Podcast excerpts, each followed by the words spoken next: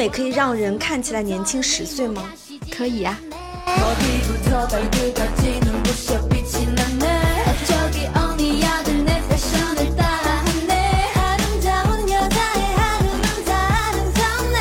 我说你想让他们觉得你越来越美呢，还是让他们觉得你一天之间突然变了一个样子，很奇怪呢？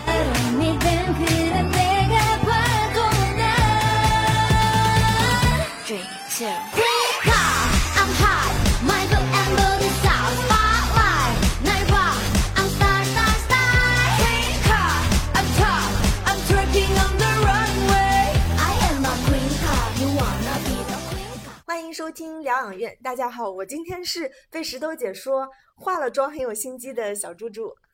大家好，我是一早上才八点多钟就被化了全妆的小姐妹，狠狠卷到的石头姐。那我们今天这期节目邀请来了两位朋友啊，一位是 Ivy。大家好，嗯，我今天还带上了我的这个化妆包，因为想到跟大家几位美女见面聊天啊，然后今天很高兴能来做客。然后跟大家来扯一扯我们变美的话题。另外一位是沈医生，给我们打个招呼吧。大家好，我是素颜的 爱科普的沈医生。大家好。呃，欢迎，哦，欢迎两位。就你看，只有我跟沈医生，我们这种比较朴素，真，我们这是浑然天成，对吧？被两位小姐妹卷到了。然后今天其实我们坐在一起，就是想聊一个关于变美的话题嘛。前面艾薇也提到了，然后我们今天很开心，也邀请到了沈医生跟我们一起，因为沈医生其实是一个非常经验非常丰富的皮肤科医生。之前我私下里跟艾薇，我们两个人，因为我们是练瑜伽的同学嘛，私下聊的时候，他就一直跟我夸，他就说沈医生超级好。所以今天就我们自己私心也有很多的问题，对，嗯，我是我是逢人便夸。那我们其实很好奇，因为沈医生你是皮肤科医生，我们就会很好奇你的整个日常工作是什么样子。比如说你一天是要接待多少呃求美者或者是病人，然后会遇到一些很奇奇怪怪的事情吗？就可以跟跟我们分享一下。好呀，就是其实我的工作呢。每天都差不多重复的流程，那一部分呢，就是可能会看一些皮肤类的疾病，嗯，就比如说我们比较常见的啊，现在冬天比较常见敏感、湿疹、皮炎，那么青春期小朋友就比较常见的痤疮啊、痘痘啊等等。那另外一部分工作呢，就是在把人变美的路上，或者说变年轻的路上啊，那么这个也是我们比较现在比较流行的医美啊。就是很多求美者就会来找我们，就是专业的皮肤科医生去获得一些变美的一些方法，或者说解答一些变美的一个途径啊。那么第三部分工作呢，其实也是我们一直在努力的去做的，就是如何让一个一个求美者去科学的，或者说并并且比较呃用通过比较理性的一个。呃，观念去慢慢慢慢的变美，而不是过于激进。其实，在科普的道路上呢，皮肤科医生担任了非常重要的责任，让要给大家一个比较理性的一个求美的一个路径。嗯，这个就是我的主要工作。所以最近就是因为快过年了，是不是也特别忙？呃，是的，非常忙。大家 其实我平常的声音是偏脆一点的，但是最近因为讲话讲的实在太多了，所以都是有点哑哑的感觉。我感觉喉炎都快出来了。嗯，我有时候会看看皮肤啊，那就是说如果坐在那儿等的话，因为病人特别多。然后就看到他像打仗一样的，就来回穿梭，从这个诊室穿到那个诊室，因为病人很多，他有时候可能不按时准点来啊，那就需要挤在扎堆来了，那就他就特别忙。然后就每个病人可能要好好咨询、好好解答的话，就有二十分钟、半个小时，所以一天说下来，其实嗓子都会哑，嗯，还是蛮辛苦的。最后，皮肤科医生。留下的这个工作的这个叫什么？工作的疾病反而是这个嗓，就对，就跟老师一样。嗯，当然还有一些腱鞘炎，还有一些呃腰肌劳损、颈椎病等等。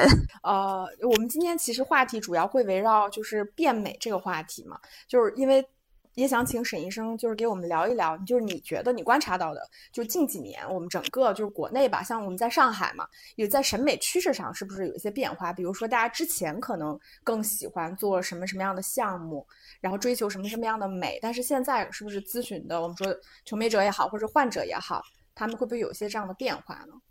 嗯，这是很肯定的，因为本身这个美学的这个流行趋势就会有一定的随着时间的进展有一定的改变。那么就像以前啊，就是我们举个例子啊，就以前这个鼻部，那么很多人就追求比较高的这个山根，但是呢，时间久了，我们就会发现高的山根呢，其实不是很符合我们亚洲人的一个美学的审美。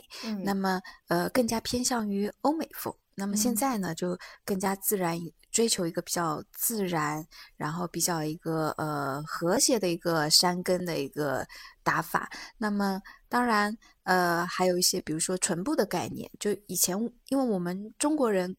包括我们亚洲人，因为解剖学的原因，我们唇部其实发达发展发达的不是特别好。嗯，那么呃，欧美人呢，他相对于比较就是突出和性感。那么现在呢，就会追求这种比较 性感的这种嘟嘟唇啊。所以现在就是其实唇部，包括一个泛口周的一个美学概念是。被提到了一个非常高的一个高度，大家都在追求这种唇部的一个美学，所以其实呃美呢，就是呃像很多其实包括穿搭，包括饰品，它都是一个呃一个一个周而复始的一个过程。但是最近几年还是呃国内的话偏向于流行流行这种比较自然风为主了。嗯。像我之前刷小红书什么的，我看有一阵还特别流行那种叫精灵耳，嗯，我都震惊了。就是我想说，已经卷到耳朵了，不是说 就是你正面看过去的时候，你要露出多少耳朵，什么你耳朵的形状？对，就是你会看到很多，就是特别是网上小姑娘有时候会做直播，她会提前去贴好那个耳贴，就为了让耳朵这个露出面积更大一点，因为这样会让整体脸显得更小一点，就是还蛮拼的，真的还蛮拼。是的，就是就像我们医学上医学上这个叫精灵耳嘛，对吧？但其实还有头包脸，对吧？啊，对对对对，还有高颅顶等等。但其实站在医生的角度上，我觉得这个是很反人类的哈。因为就是精灵耳，其实说实话呢，嗯，一个用量比较大，因为它一个耳基底，你要靠很多的玻尿酸啊这种硬性的材料去支撑，才能把这个耳朵给翻起来哈。会有人打精灵耳吗？确实会有。姑娘们会去尝试，对。对，因为他们觉得这样的话就是，呃，会显得脸型小一点，然后很可爱。但其实，其实呃，这个精灵耳，一个是注射的量比较大，术后的反应比较重，因为你想这么多量去堆积在耳后，其实是比较胀痛的，并且。呢，它的维持时间也不是。很长，但是每个人呢，就是审美观念都是有差异的。但确实是有一些姑娘啊，小女孩喜欢去打这个精精致一点的那种感觉。对对对，是的。像就是说到自然，就是我感觉好像前几年的时候，就是会流行那种，比如说脸部会做的非常饱满。对吧？就是额头，然后脸，就是做的整个对，就是整个脸非常饱满。但这两年，就是因为为我们接下来就回到我们接下来的一个话题，就是像最近我们看，不是到年底了嘛，就有很多那种女明星，然后他们会去参加各种什么典礼呀、盛典呀什么的。然后我们那个时候我就被刷屏了，就看到了那个杨幂和杨紫。对吧？他们都是那种，比如说杨幂的情况，就是她之前其实有一点年纪了嘛，再加上可能稍微非常杨幂的粉丝不要生气，就是年纪她确实是上去了，然后可能脸看上去有一些凹陷什么的，但是上上那个。呃，那个什么典礼的时候，整个人看上去状态超级好。然后包括那个杨紫，不也是说从她以前可能有一点脸僵，然后现在变得非常自然。还有那个刘诗诗，不是也是吗？就是所以就是想跟那个医生聊一下这个话题，就是这些女明星她们到底是什么？就这个一夜回春的秘密是到底是什么呢？因为我刷 小红书刷了很多，我觉得都没有人能回答我这个问题，就我没有看懂。嗯，其实我觉得呢，一夜回春。其实并不是很科学。嗯，他一个比较好的状态，肯定是他长期以来去保养啊，去做一些这种医美啊，对，慢慢去形成的一个状态。那么，其实我们这种抗衰呢，其实可以分为两种抗衰，一种就是表面的，就是我们能够看到，哎，女明星的皮肤很光滑、很细腻、很透、很白，那么也很感觉它很紧致。那么其实这个就是这种皮相上的抗衰。那么它长期以来可能是呃热玛吉啊，比如说一些光电啊或者水光啊等等。那么我们另外一句话会说到就是。美人在骨啊，不在皮。那么其实骨相的抗衰也是非常重要的，因为我们上到一定年龄之后，我们皮肤依然是可以很紧，或者依然是很嫩、很光滑、很细腻，但是我们会出现一些松弛、下垂或者一些凹陷等等。那么这个时候就要骨性抗衰。对。那么我觉得，哎，就是像我们刚刚石头姐问到，哎，为什么她以前有的凹陷？哎，一夜之间感觉没有了呢？那这种呢，通过一些皮相抗衰的方式，肯定是很难去改善的。那么必定是要一些骨相抗衰的方式。那这个就是填充类的项目，或者说，那填充类的项目呢，又分很多材质啊。那我们最常听到的就是玻尿酸，对吧？那么现在还有很多再对再生材料，还有很多胶原啊等等。那么以前呢，就是我们在很多年前，其实对于注射的这个打法，就是哎，你哪凹，我给你打哪里。苹果肌没有了，我给你针，就哎，苹果肌不就起来了吗？然后你哪里凹，我就拼命的塞在哪里，对吧？那这种情况下面呢，就会显得蛮化。那什么蛮化是什么呢？那就像一个方便馒头一样，哎，它这个苹果肌。肿得很大，然后又很僵硬哈，那么这个就是蛮化。有些人还会猴化，那什么叫猴化呢？就是一个猴子的猴，哎，比如说他觉得他法令纹很缺，那么就拼命的在唇周啊去填这种玻尿酸的材质，填久了它会越来越往前凸啊，那这个就叫凸嘴的那个样子。对，这个就是猴化。所以现在流行一个打法叫。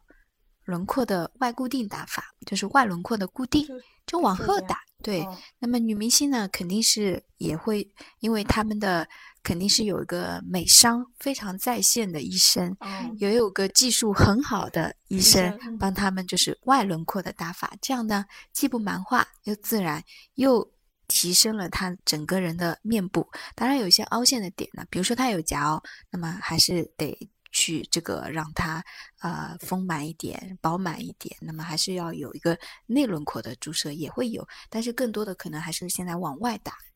对，那它这种就是这种外轮廓廓的这种注射，或者说这种骨相抗衰，它是能维持的时间，或者说让我在我当下的这个状态里面持续下去吗？嗯，那其实这样子就是嗯，首先我们要明白一个点啦，就是。呃，这个也是我日常工作当中一直跟我的患者去宣教的一个概念，就是衰老它是永远在发生的。嗯，那么我们适当的去进行一些医美方式呢，就是延缓一个衰老。那其实像石头姐问，哎，它会不会一直持续下去？那是肯定不会的。那么随着这个玻尿酸呢，或者一些再生材料的一个慢慢的一个代谢，嗯，那它的衰老在无时无刻的进行当中，并且呢，女明星因为呃，工作比较繁忙哈，熬夜啊，然后啊，饮食啊，对，等等。那么他们的其实他们的工作的压力啊，也会比我们大很多。那么他们衰老可能会更快。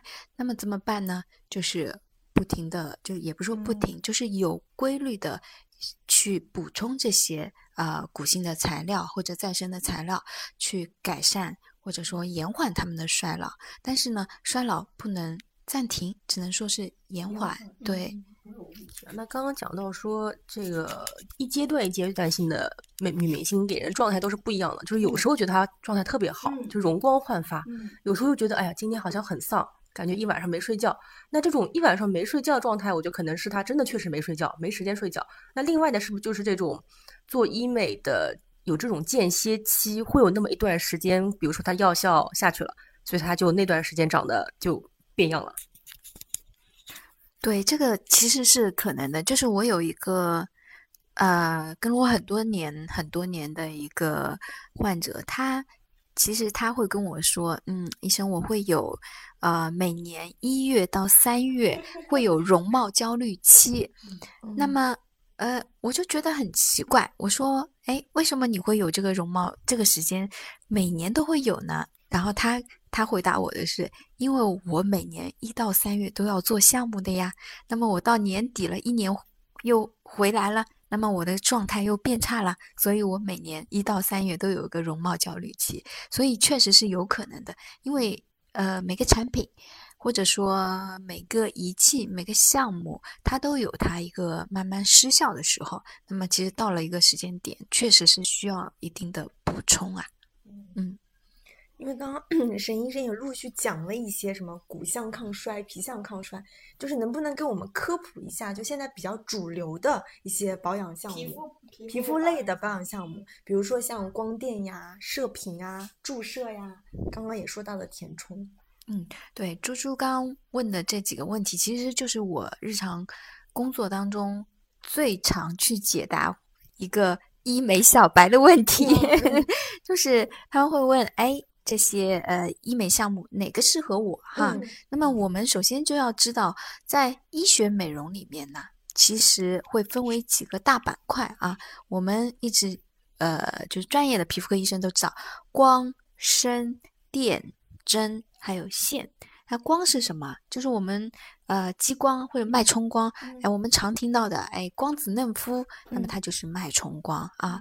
那现在比较主流的一个祛斑的一个呃，对皮秒啊，超皮秒啊。阿 V 你就做过对不 对？我是定期会有做这个皮秒类的东西，因为就是皮肤，因为我皮肤比较白，但是皮肤白呢就有很大的一个问题，就经常会长斑。只要是我在太阳光下强照射这种情况下，就很容易长出晒斑，然后天生的雀斑也会比别人多。所以超皮秒这个项目我觉得还是蛮好的。啊，就是这是光一类哈，当然现在光又分很多，那像嗯就。比如说一个光子啊，它就会有 M two two 啊，对吧？然后有 DPL 啊，有 BBL 啊，对，各种各样。所以，所以医美是有时候患者会问：哎呀，怎么这么乱？它确实是乱，它确实是多，对吧？但是正是因为仪器的多种多样，才能让医生啊，在不同的这个，比如说色素斑啊，有更加好的这种各种各样的武器去使用，去针对不同的斑点啊、色素。那么这个是光，那么声声是什么？声就是声音的声，那其实就是我们。超声啦，那么我们知道现在很很流行的一个抗衰的，就是超声炮，对不对？那么它就属于声一类啊。电是什么呢？不是电哈，不是 电机啊。那比如说我们的射频就是电，对，热玛吉就是一个单极射频哈。那么其实我们家用的射频仪，它其实也是属于这种电能啊，它其实就是让我们的皮肤产生更多胶原的一个。利器啊，那么针，那针就有很多啦。那么啊，我们前面一直在聊到的这个填充，对不对？那么填充它有很多材质，玻尿酸，就刚刚我们所说的玻尿酸，少女少女针、童颜针，然后胶原蛋白等等等等啊。那么还有针呢，就比如说。Botox 啊，就是肉毒啊，肉毒呢又有很多品牌啊，吉士对，保妥适，还有呃我们国货之光啊，恒力等等，这些都属于肉毒啊。那么还有针呢，就是水光针，嗯，水光针就更复杂了那。我们市面上可能拿到这种器械证的这个水光的品相，可能有大概。我觉得有二三十种吧，所以很难去甄别，哎，到底哪个适合我哈，或者我该打哪个水光？那么针后面就是一个线，那线是什么呢？就是线材。线雕？对对对对。拉皮也属于线雕吗？呃，拉皮呢，它就是属于手术类的项目了。那么它就可能归属在整形外科的范畴去做，就比如说一些嗯双眼皮啊，或者一些抽脂啊，比如说一些。呃，眼睑的手术啊，呃，眼袋的手术啊，那么还包括你，呃，我们猪猪问的这个拉皮，其实也是归属于整形外科范畴。那么，呃，线呢，其实就是一个线材，就是我们的线材也有很多。那么它就是一个锯齿线。那锯齿线是什么？它是会有一点的，每个线呢，我们平常看到一根线就是直直的一根线，对不对？那么像这种。呃，作为医美的线呢，它其实是要有一定的去挂住这个脂呃脂肪组织的，那么它就会有这种呃倒钩，就是每个线旁边就小钩子哎，对，就是就是我们想象那种，嗯，就是比如说，呃，树树，就是比如说啊，就是比如说松树的那种一根一根分叉的这种啊，它其实就是要把这个皮肤很好的去吊上去，嗯嗯简称吊上去。那么就是呃，它也是一个比较好的一个抗衰的一个方法，但是确实我刚刚一描述啊，有很多人会觉得，嗯，它似乎有一些暴力，对不对？嗯嗯所以它确实会是相对而言痛一点，相对于而言呢，也会术后的反应啊也会重一点。嗯但是呢，我们皮肤科医生一直要说的就是，你没有付出就没有收获。那它确实效果好的，对，但是其实也不不建议说过于频繁的去做。嗯对，这个就是我们就是一些常规的医学美容保养项目的一些简单的分类啊。嗯就我真的忍不住跟沈医生说，我真的做了很多项目。啊，是吗？我有，就是我做过那个光子、嗯皮秒，然后水光针，然后肉毒，那个热玛吉、超声刀、超声炮。对我差不，但是除了那个注射填充类的，嗯我没有做过。但是皮肤类的，我感觉我都啊，还有这种微针这种阴间项目，其实我之前也有试过一嗯次。就是这位也是医美大 户，啊，就是也很喜欢。但是因为其实艾薇是真正的，因为上我们私下里面有大家大家彼此彼此彼此我们私下里面有嗯聊过，他说他其实很早就有那种变美的意识。因为我感觉我是这几年才开始有的，但你其实很早就有开始，就你那时候你初中还是高中来着？我我觉得我是高中的时候第一次接触注射类，当然其实那么那么早注接触不是特别好的事情，因为真的是当时栽了大跟头。对吧？嗯对，不是说技术的不成熟，而是当时这个市面上鱼龙混杂，嗯产品真真假假太多。就现在大家对于玻尿酸的概念其实都蛮清晰，知道它是干什么用的，对吧？然后哪几个比较知名的品牌比较有保障都知道。但是我放到十五年前，就这个话题，我觉得大家都蛮难回答出来的，可嗯能真的只有专业人士能说。所以当时的消费者其实是处于一个比较被动的一个状态。那个时候我记得，呃，第一次打玻尿酸，当时就是因为啊你是几岁？高中嘛，呃，十十六岁、十七岁，超前哦！十六、十七岁，那个时候就是打山根，就嗯像刚才沈医生说的，就觉得自己的山根不够挺。然后呢现在现在没有，嗯我现在就是山根都没有，就自然的一个状态。就那个时候觉得山根不够挺，所以呢，就去到一个 那时候还是个美容院。嗯然后这个美容院里面的这个老板娘就跟我说，哎，她说一边帮我做脸嘛，她说，她说你这个山根鼻子好像塌了点，她说小姑娘长得还可以啊，嗯就是鼻子塌了点，她说要不我给你补一针，我说行不行？她说对，她说没问题。她说我们这儿的那个顾客都做，然后给我说，哎，这个姐姐也做，那个姐姐做。那我想行啊，我说问了，她说哎，价格也很合适，一针大概一千多吧，才两千。好了，就做了。然后当时做完以后，效果真的非常好，就一下子鼻子就起来了。但那个时候确实也没什么审美，就只起了鼻子，就只起了山根，其他地方就是该塌塌该大大，没什么变化。因为毕竟没有做这种什么鼻翼缩小啊，或者说这种其他这种手术配合，就是打了个山根。然后开始还挺好的，然后那个时候大家不是不懂嘛，只会觉得，哎，你怎么不一样了？对，就过了一个暑假，说，呀，怎么鼻子变挺了？都会问。那我当时也不好意思说，我说，哎，嗯、就打马虎眼就过去了。然后后来可能是过了好几年，大家才意识到，哦，原来当时这个人肯定是打过一些什么东西。然后早两年也没什么事儿，结果呢，没想到过了过了五年吧，然后副作用发现了，就是肯定的知道打的不是玻尿酸，嗯，因为就是当时就是鼻子山根这块儿出现了这种红肿，然后它慢慢的有一些扩散的这种感觉，就原来打完以后它应该是个立体的状态，但它扩散以后就变成了一个球状，然后你能明显发现这边变成软软的，然后呢又红红肿肿的，然后我就觉得哎不行，这个肯定有问题，然后后来就去三甲医院。嗯，去找医生，然后去拍了个片子，一看这里面果然是有填充物，而且肯定是不明的填充物，所以当时就判断到底是哪种，就怕说是那个奥呃奥美定，就很多年前大家隆嗯胸的材料都是用奥美定，就不知道你们记不记得小时候看那个就是这种电视剧，下午放暑假老是会穿插一些这种隆胸的广告。当时就是注射隆胸，就是用奥美定，那大概二十年前、二十几年前的事情。然后当时奥美定也被用到这种皮肤注射材料里面。当然，这个奥美定现在肯定是不能用的，但那个时候就是特别流行。然后后来就是做手术，把这个填充物取出来，就手术过程也很痛苦，就是这个刀口是得把鼻子剪开来。然后得去用刮棒把这个填充物给刮出来，再用高压的那个盐水去冲冲干净。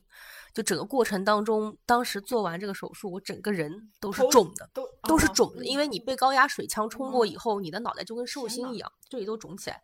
但是好在是取出来的时候，那医生跟我说，他说你这个应该不是奥美定，可能就是一些其他的杂七杂八的填充物。但是好就好在它没有。呃，这种所谓的这种自然生长因子，不然你就不知道它长到哪里去了，就很危险。对，我我我取过两次，我当时还打过法令纹，就是同时打的吗？还是第二年？哦，就先打完了这个，同一家美容院，同一位老板娘给我打了第二次。老板娘哎，还有回头客。对，因为第一年效果很好啊，所以第二年他说你这个法令纹怎么年纪轻轻就已经有了？我想那就填呗，然后就左一填右一填。然后后来也是这个出现问题以后，其实当时这里没有什么问题，但是我觉得不放心，因为大概知道是同一路货色了，所以就给他就嘴巴里面去做切开，然后把这个东西再去刮出来，就在嘴巴里面去开刀做。但其实他这个美容院应该是没有资质去做这些填充，肯定没有，对吧？肯定没有，可以告他的。当时如果就是那时候小不懂事，如果摆在现在的话，他肯定赔穿了。告诉他，对，因为他是肯定没有这个资质的，而且这个是他首先他没资质，第二他产品也货不对版，就是无论怎么样都是没有道理的。还有一点，那个时候你应该是未成年，对不对？对吧？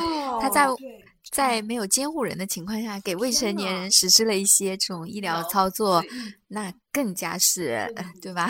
就抓到点子上了。对，是的，未成年。这个真的有，所以你后来就是，就比如说你自己，嗯，后来有去调整一些，因为你其实相当于从你很小的时候到现在，你自己觉得你有一些在这个做皮肤也好，或者说变美路上也好，有一些思路上的变化。有，就是要说为什么我会去打玻尿酸干这些事情，就是因为从小就爱美。但是我觉得这个从小爱美呢，它就是过早的开始尝试了一些错误的操作，就导致我其实皮肤特别敏感。因为小时候老是用一些洗面奶啊，那时候不知道你们记不记得可伶可俐这个牌子？知道知道，一个日本的牌子是不是？不是，它是美国的。哦哦，它是嗯，不不能点名牌子了，它就是可伶可俐。但这个当时就是时代的眼泪，属于青少年时期，我觉得是。它是不是里面有那磨砂颗粒？对，就是那个那个清洁力太强了。但是小时候那个广告特别吸引人，就是一洗痘痘就没了。嗯，其实我那时候也没有痘痘。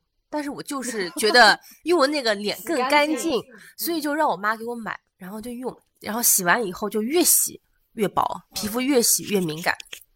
所以后面其实一直到现在啊，我就跟这个敏感肌是抗争了好多年，属于就是始终在路上，不知道哪天能够把这个问题根本性的扭转，估计挺难，但是维持。问沈医生，对，问根本性的扭转，因为这也我也是敏感肌，对，但是天生的，对，就是我我。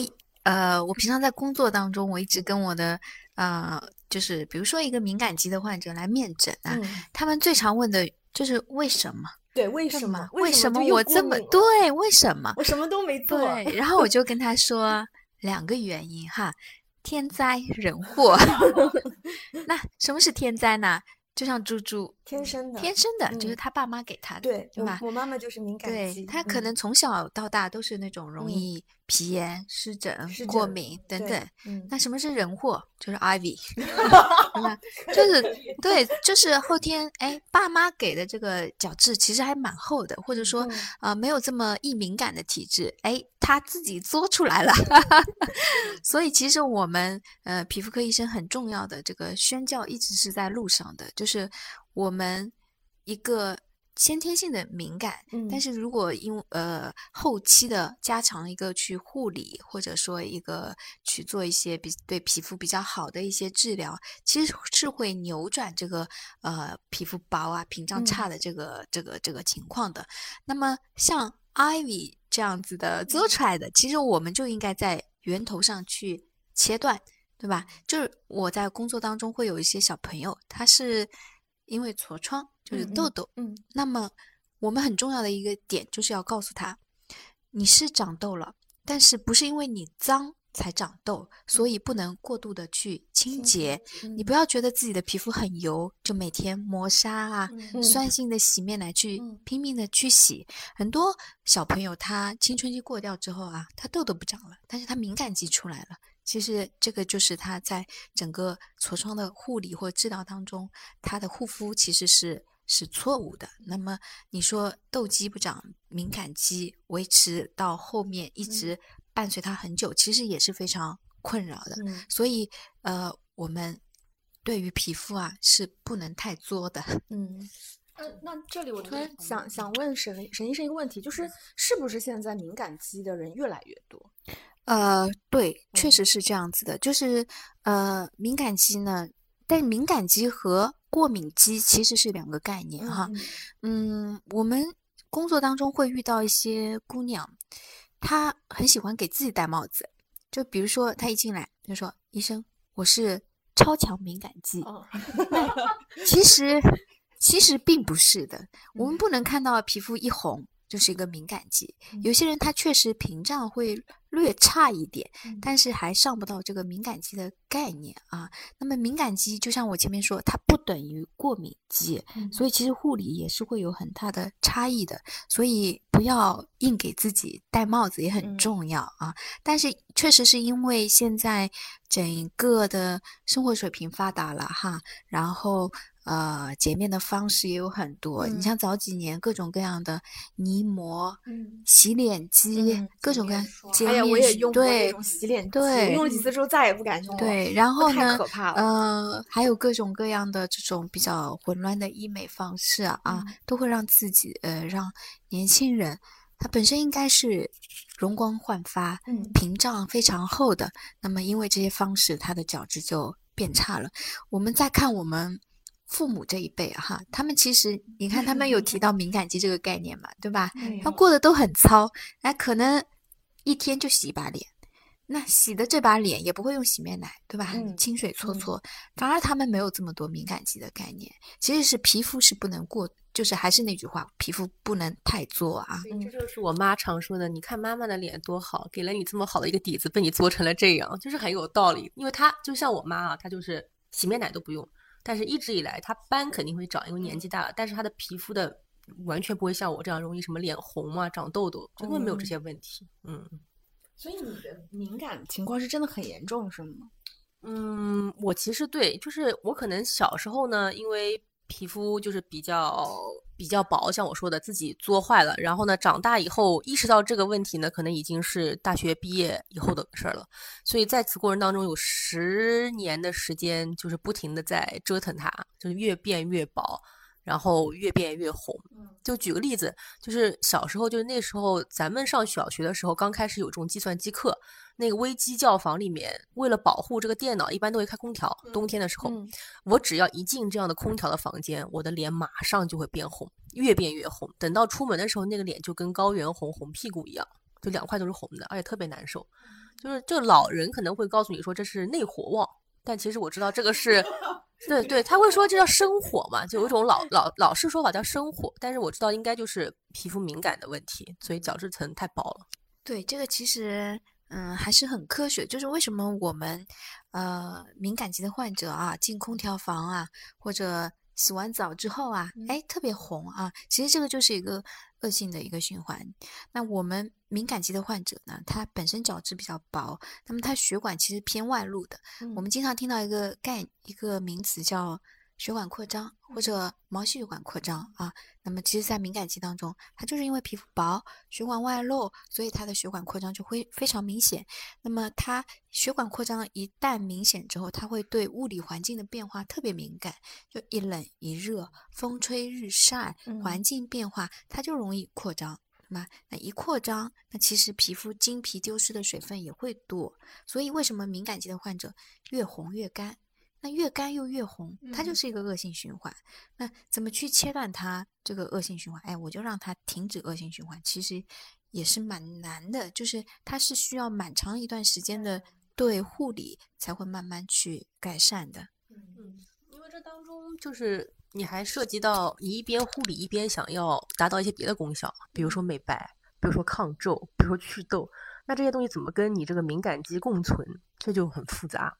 就反正反正得得得聊很久才能把这 种这种话题给聊清楚。所以对，沈医嗯生有什么建议吗？就是是不能，因为我因为我也是敏感肌，嗯就是因为是天生的，但是因为我从小我妈妈知道她自己也敏感，所以我用的东西都很温和。就我大家初高中我都是用雅漾理肤泉嗯对，所以相对来说，其实已经在我的天生的基因的情况下，已经把它养到比较稳定的状态。但是还是因为是敏感肌，就导致我去年也可能是因为疫情阳过，可能阳过，比如一到两次之后，大家的体质突然发生变化，就会。呃，大概有大半年的时间一直在反复湿疹，所以去年的状况我就是完全没办法用美白精华，我就是回归到什么理肤泉 B 五，就 是雅漾的状态，反而把它养好了。嗯就是所以我在想，要不我就是索性就不要其他的美白什么，甚至抗氧化的维 C，我我都开始过敏，我就现在回归一个特别极简的保养的一个状况，是不对是我做不了其他的东西？呃，其实要看的，就是因为一个人的这个皮肤状态，他在一生当中啊，他是不停的去转变的。嗯就是你小的时候啊，嗯因为皮脂腺还没有发育，很干。嗯那么到初中或者高中，哎，我们激素水平上去了，皮脂腺它是呈一个爆发式的一个增长的，嗯尤其是面部和呃前胸啊、后背，那这也是为什么青春期容易长痘的一个原嗯因。所以有些孩子呢，可能在这个青春期的时候啊，他的这个敏感会有一定的改善。嗯，因为他的油脂开始分泌旺盛了。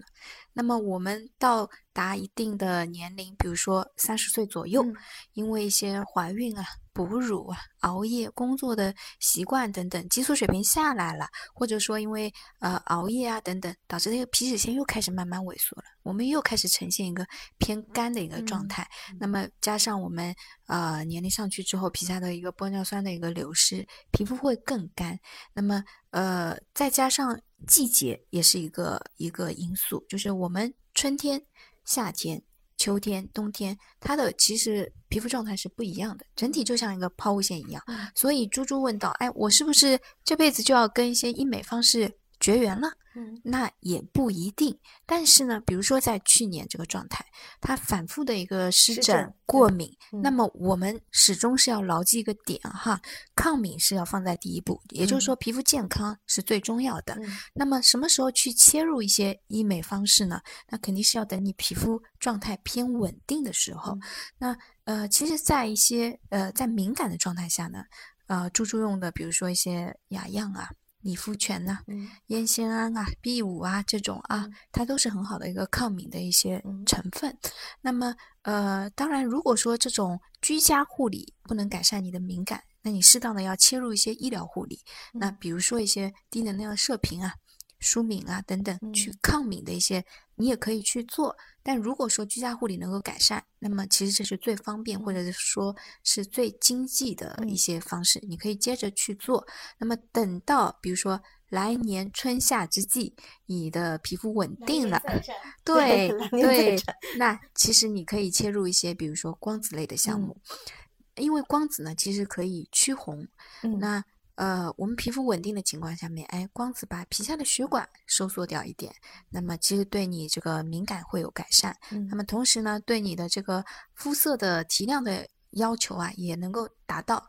那么它也会偏温和，它没有一个非常明显的误工期。嗯那基本上就是做完就走。那么可能你就会比较适合这种项目。嗯那么呃，另外说到一个护肤方面，就是比如说您说，哎，这个维 C 我也不敢用了啊，嗯抗氧不敢用了，那嗯你就要去选择偏温和的、有一定抗敏作用的一些抗氧成分。嗯那比如说呃，熊果苷，它既有嗯美白的成分。哎，又有抗敏的作这个作用，那么可以尝试着去呃使用一下。那么还有一些，比如说肽类的啊，肽类呢就是我们生长因子啊，它嗯其实就是一种肽。那么它既能修复屏障，又能抗老，所以你在一个皮肤稳定的状态下面，可以尝试着去添加这种抗敏、抗氧的成分，去嗯试试看是可以的。好吧？哇，真的解答了。嗯，熊果苷马上买起来。而且就是听沈医生说话，就是会让人有一种特别安心的那种感感觉对就是娓娓道来，然后就是逻辑又很清晰。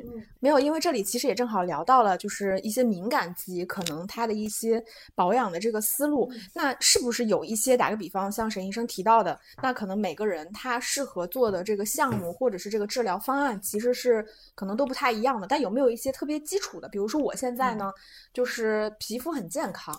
然后呢，我也可能没有尝试过，说我有什么方式是能够让我变美的？有没有一些基础的呃项目的搭配或者是一些思路是我们可以去去做的？嗯，呃，石头姐刚刚说的，就是有一点我特别赞同，就嗯是首先是没有皮肤问题的，对嗯不对？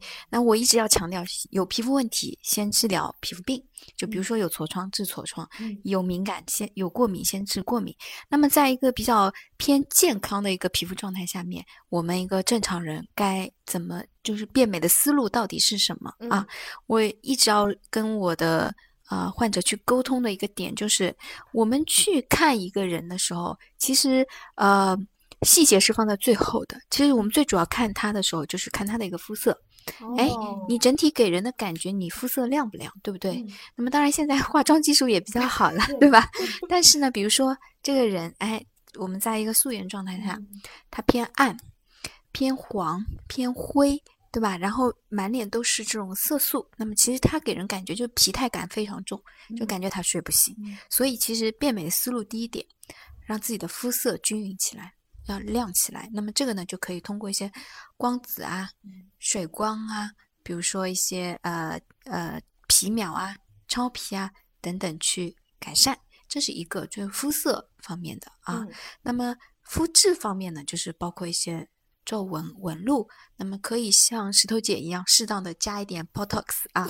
对，其实我一直觉得 Botox 是个非常非常好好的项目，对，嗯是是至少是沈医生觉得就是最爱的项目啊，这个 Botox 啊。嗯那么呃，针对一些松弛或下垂，那么适当的加用一些这种非侵入性的抗衰项目，比如说热玛吉。比如说超声炮等等，那么当然肉毒呢，它有很多作用，除了除皱，它还可以下颌缘提升，可以整体的面部提升。那肉毒也可以在中下面部去尝试着使用一点。那么在我们就是上到一定年龄了，呃，四十岁、三十五岁以后了，我们的这个骨性的这个流失开始越来越明显了。那我觉得啊，这种皮相的抗衰可能就略差一点了。那一定要加上一些骨相的抗衰。那骨相的抗衰呢，其实就是一些填充类的项目，呃，各种各样的不同品来牌的玻尿酸，我这里也就不提了哈。那么像对于一些呃泪沟啊，或者一些凹陷呐、比如说胶原也是一个很好的去遮盖黑眼圈的一个方法，去改善泪沟的一个非常好的一个注射材料。那么因为我们看人先看眼睛，对不对？眼神的沟通很重要，所以眼睛如何去去做到一个非常疲态感非常少，那其实就是要解决它的泪沟和一个整体的一个松弛和眼皮的松弛和下垂。那么呃，这种胶原蛋白效果就非常好。那么这个就是一个普通人啊的一个变美的思路，或者说一个，因为你总会有个。先来后到，对不对？你不可能把所有的项目一股脑的，哎，我今天全部都试了。所以我的建议呢，就是从非侵入性的去改善你的肤色着手啊。那么，呃，其实我们很好理解，你像光电类的，哎，就像晒太阳一样，我给你一点皮肤，给你一点阳光，让你代谢加快一点，那么你的色素就会代谢快。然后你的皮肤就会开始嫩起来。那么像水光类的项目呢，或者说像热玛吉啊、呃、这种项目，就是它其实就是更多的就像哎，我给你点营养，我给你浇点，我给你施点肥，让你更加茁壮的去成长。因为你该补的你还是要补进去。三十岁以上，你光去靠光电去刺激你胶原，那其实会有点。有点少，那么二十多岁的女孩子，我觉得光子或者皮秒、超皮够了。那么到达一定年龄就要加水光类的项目。那么注射类的项目呢，其实就像，哎，我这个土地它的泥土流失了，我要给它夯地基，给它夯实一下。所以其实就是这样子去理解哈，从非侵入性的到侵入性的，去随着年龄的这个或者说呃整体的一个衰老的情况，去决定你一个变美的一个一个过程。医生说的一个点就是，大家千万不要一下子一股脑全都上，嗯就是肯定是有一些心急的小姐妹们想要一股脑一下子今天做完，明天就变美，但是这个可能结果并不如想象，反而有时候这么一弄，皮肤会承担不了一下子这么多的负担。嗯，是的，就是我经常会开玩笑的跟我的病人说，我说你想让他们觉得你越来越美呢，还是让他们觉得你一天之间突然变了一个样子，很奇怪呢？其实这个就是很重要的一个考核点，就是我要心机的让让别人觉得我好像越来越年轻了。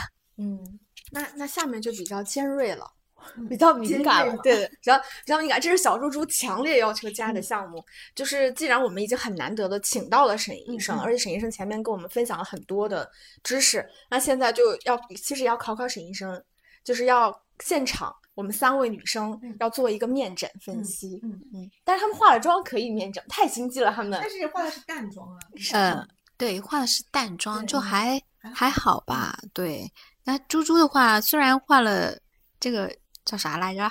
红红腮腮红 不好意思，我从来不化妆。哦对，画了腮红，但是还是能够看到它中面部这个皮肤啊，你看它会有一点抛光感。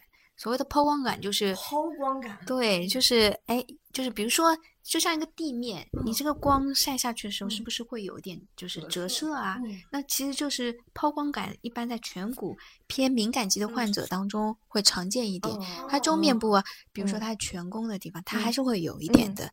那么第二点呢，它应该在青春期的时候也会长痘吗？还是什么？不太长痘，还是有一个疤痕？我看到这里，那个对吧？是水痘啊，点痣了是吧？那是我小的时候点的痣啊对，嗯那么它其实中面部就靠眼眼下这个凹陷性的疤痕嗯偏明显一点哈。对那就是哎嗯，我们就是在带妆的情况下嗯面，一看就能够看到这嗯个凹坑了。对那其实在，在去掉这个妆容的情况下面，可能更明显嗯。那么小的时候点的痣，这种疤痕是能去掉的吗？呃，可以做二氧化碳，就是让它再长一点起来。哦就是它现在是因为过于凹陷了，所以嗯就会很明显啦。对，那么你就是，其实我们做疤痕的概念，其实就是让它跟周围的正常组织尽量去融合和匹嗯配。那么它做到做做不到完全没有，但是像现在这样带妆情况下也能看到，嗯那素颜更明显。嗯那么其实就是有干预的这个必要了、嗯哈。嗯那么第二点呢，就是猪猪的话，可能咬肌是不是有点大对，咬肌我已经 去前年打过，之前打过，但这两年都没打。对，嗯那咬肌会有一点，我觉嗯得在它的面部轮廓轮廓里面，咬肌啊，中下面部嗯的分量太大了，嗯，所以它它咬其实肌实脸很小，对，其实他的脸他的嗯脸其实整 体中面部的状嗯态都蛮好的，嗯，那他要修，对，对它是要修一下的他的脸型，嗯让他咬肌下去一点，那嗯就可以了嗯啊。那么呃，卸了妆之后，还有一些别的问题，我们可以私下再讨论。好好，好来吧，尖锐的来了。嗯，我们石头姐呢，其实面部会偏不对称一点，哦，是吗？对他的问题会和我有点像，对习惯性的歪嘴。他有点耐克嘴哈，就是叫有耐克嘴不是？呃，你看猪猪，比如说你你在讲话的时候，不经意间之间你讲话的时候，这边它其实是这边的肌肉是更加发达的，嗯所以你其实可以看它的左右面部是不对称，它的法令纹也是不对称的。哦，是对对对对，那然后呢，就是当然这些呢是可能是我们，比如说像 Ivy 这种资深医美人、嗯或者医生更加关注的一些点，就是哎不对称，对不对？所以你要如果说你如果有一定的需要去调整的思路，其实你要调整一下的。对它是要包头是放松掉，对，是吗你要哦把这几个肌肌肉肌肉肌肉 肌肉放松一下。那法令纹其实你左右啊，嗯，因为每个人都有不对称，不对称的原因太多了。肌肉可以引起你不对称，你的嗯骨性也会引起的你的不对称。你是有一点骨性的不对称，你嗯只能说略微调整，但是做不到完全对称的，但是你确实是需要略微调整一下你的右侧面部。因为我静态我还没觉得，但我有的时候拍一些视频正面拍，我都觉得我嘴超歪的，对说话的时候就那个嘴一直是往这个方向去的。嗯嗯，对，嗯但是这种呢，就是比如说你去保头式去调整啊，它其实因为我们最常动的肌肉其实就是眼周和嗯唇周这种、呃匝肌。其实什么叫匝肌？就是一圈一圈的肌肉，其实是动的最多的。嗯那这个地方你去保头式去修是有一定作用，但是呢，可能维持时间不是很久的，因为你一直在动啦。嗯，阿米，你打过对不对？对，就是嘴角？我是常规会把这边做一些调整，哦对我也是跟你一样，嗯左右边是不对称的，嗯然后习惯性的在右边大量的咀嚼，然后你现在也有一点对哦，他是打过的状态。打哦不打它还是会有一些，哦，对打不打的时候就是也很对对右右边往上翘，那其实还有呢，就是其实皮肤是很好的一个状态，哎，光滑。很细腻，但是你面中呢会有点印第安，对，印第安纹了。你的印第安纹是指那你这条啊条对对，这个跟这个全皮韧带啊会有点关系的。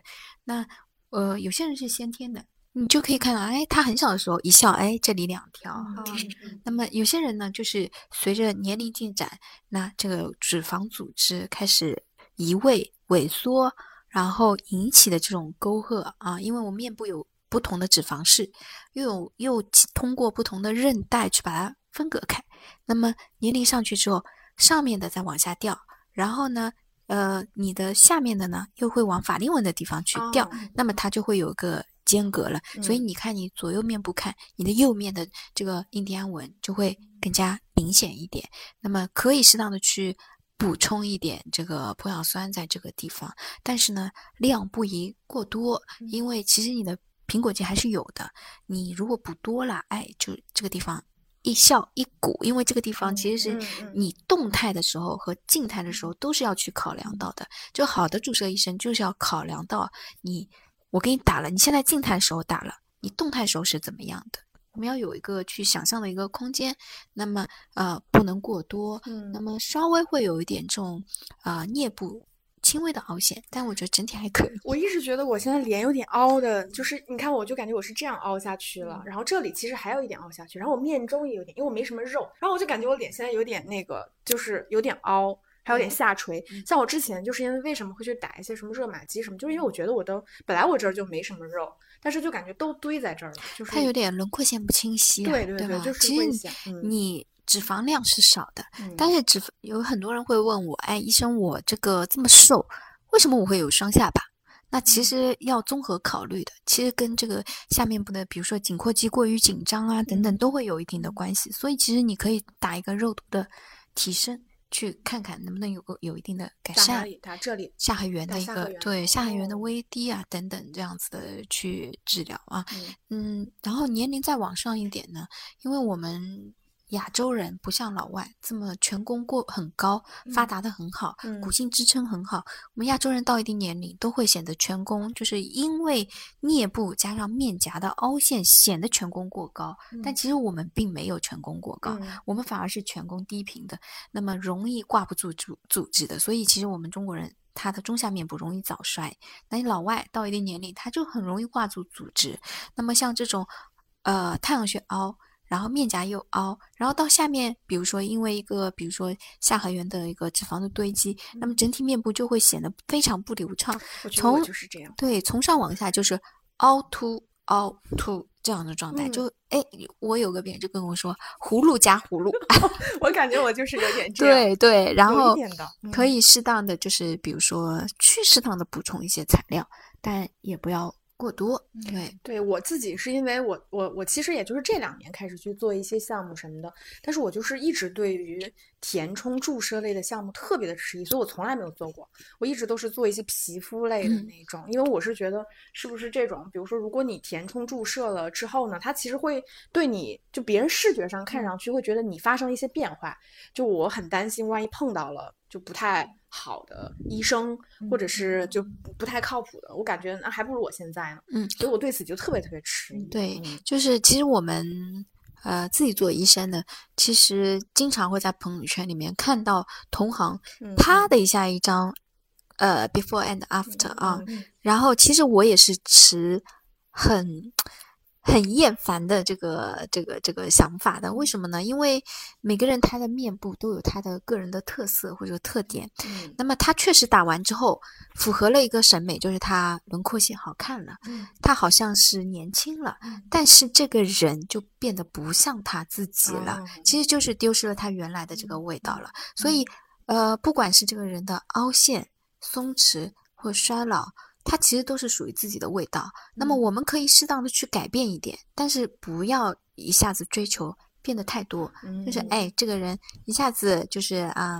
完全不像自己了，我觉得这个是不对的。我们沈医生是一个非常对患者负责任的医生，就是因为我有很多朋友啊，然后会去找他看皮肤，然后大家有时候自己的主观诉求就很强劲，就是我今天一定要过来给我把这个皮给我拎上去，然后或者说给我这个眼睛下面这个黑眼圈一定要搞掉，然后他就会很耐心的劝别人，哎，你一定要慢慢来，千万不要着急，对吧？或者说，哎，你这个有自己的这个特色要保留。其实我觉得这个是对的，因为大家有时候就看到一些模板，会觉得我就应该变成这样，但其实你有时候过而不及，反而是你慢慢来调整，你还有一些余地跟空间。你一下子做到极致，那可能就空间就更少了。嗯，那我们接下来就是到了 Ivy，因为 Ivy 和沈医生就很熟悉了。Ivy 的话，因为太熟悉了，我都不知道怎么给他面诊了。就是 I 好，说说我的最大的问题跟我这个问题是类似的，是吗？对啊，Ivy 她也确实有点耐克嘴啊，但这个就像我刚刚跟石头姐分析的一样，其实是偏难调的啊。那么 Ivy 其实整体面部，你看它其实偏很饱满，那么然后也很紧致啊，纹啊什么都很少，这个离不开她长期以来的 从小到大的保养啊。但是还是有个点，小的时候不要乱保养啊。那么 Ivy 需要做什么呢？嗯，其实 Ivy 会有斑的问题，现在是在一个全妆的状态下，大家可能看不到啊。那其实 Ivy 的中面部会有很多这个小小的这个雀斑，包括一些深层斑。那么它因为爱长痘，嗯它就是又油又敏感的这种混合性的这种敏而有感肌，其实蛮难护理的。所以你看，它其实还在长痘啊。额头你看到有很多粉刺、痤疮，那么还口周呢就会有痘印，所以它口周在带状情况下还是不均匀，所以其实调整肤色对它而言很重要。那么呃，再去做一些偏抗敏系列的一些，比如说呃舒敏啊，比嗯如说光子啊，比如说呃水光啊，对它都会有一定的改善。那 Ivy 呢，就是其实面部的这种凹陷呢不是很明显的，嗯。你硬要说有凹陷的话，它也有，就是比如说它鼻基底会偏凹一点，比如说它会有一些颞部的凹陷。啊，对，那么呃，但我我个人觉得还可以，还没有到非要去注射干预的这个地步。我说这个地方其实我是坚持了很多年没有注射，因为我想看看它的自然发展的一个情况。对，我想观察一下。但是我刚刚就是石头姐说她的脸属于就是脂肪组织比较少的，但是我其实属于脂肪组织比较多的，所以就是很明显的就是我感觉就是得维持在一个相对平衡的状态。肉呢不能多也不能少，因为多了以后，就比如说我去年我胖了十斤，我就觉得脸上的这个整体组织把五官都挤得变小了。然后如果很少的时候呢，又容易挂不住，所以就是得把这种身体的这个运动啊、饮食都得维持在一个中间平衡的状态，这样子就是能够让这个变美的这个这个节奏能把握的更加好一点，就不会忽胖忽瘦，就很难调。还有就是，是不是我觉得就是大家也，因为你本来就白嘛，嗯，我是在想说，是不是我们本来其实女生不应该追求过度的白，极致的白，对，太白是不是也是一个问题？呃，这个其实就是审美的问题了哈，就是呃，我认识一个姑娘，她非常白，但是呢，他自己因为呃在国外读过书啊、等等，他就天天喜欢去照灯，他就喜欢美黑，他就喜欢追求这种黑黑亮亮的这种感觉，所以皮肤的这个颜色呢，其实。呃，仁者见仁，智者见智。有些人就是喜欢白白嫩嫩的，那有些人就是喜欢健康的这种小麦的肤色。但我个人觉得，就是你喜欢的就是最好的，你管别人喜欢什么颜色，嗯对不对？因为每天看的最多的就是你自己了，嗯你能接受就是最好的一个状态，所以不需要过度的去追求一个白，那么只要是一个健康、嗯一个均匀、一个亮泽的肤色，我觉得就可以了。嗯那就是那我们三个人面诊其实就到这里啊，对吧？如果大家 有什么自己的那些问题，就想办法找到我们沈医生来聊。然后就是下面想跟沈医生聊一些可能呃其他的一些话题，比如说我们一般来面诊或者是来治疗的这个患者或者说求美者里面，就是有哪些最常遇到的一些误区。比如大家一来就，你其中前面提到了一个嘛，就是我可能来了，我马上就要变到什么什么样的，嗯，会还会有一些什么样其他的误区吗？误区的话，比较常见的就是，嗯，我觉得比较常见就是自我诊断，啊，嗯，就跑过来就说，我觉得我的鼻基底很凹，嗯，我要 对我的朋友打了鼻基底，我也要打鼻基底。那么我们要去综合的去看待一个人的一个面部的一个骨相。有些人鼻基底的凹陷呢，是因为他的上颌过于凸，就是我们的有点呃龅牙，那么它就会显得这个鼻基底会凹。那么鼻基底它是凹的吗？它确实是有一点，但是像这样子的鼻基底，你打了其实效果也不会很明显，有时候呢，甚至让它视觉上对更加去凸，所以自我诊断是一个很大的点。什么叫鼻基底？我都不知道。这是这个地方，对这里这里这里，这个就叫鼻基底是吗？对对对对，嗯这个地方就鼻基底，因为这个地方就有一定的这种支撑的一个作用。那么还有一些姑娘呢，就是喜欢线上诊断，就比如说呃，现在有一些呃不是特别专业的一些博主啊，嗯或者一些呃嗯抖音，嗯，可以说吗？可以说，嗯嗯，就是它会有线上诊断的这个开通一个可能是一个渠道吧，对吧？嗯那么毕竟啊，我个人觉得就是，比如说你线上诊断是存在一定的误区的，嗯那么还存在一些专业人呃这个人员的不专业的问题，嗯所以其实第二个问题就是。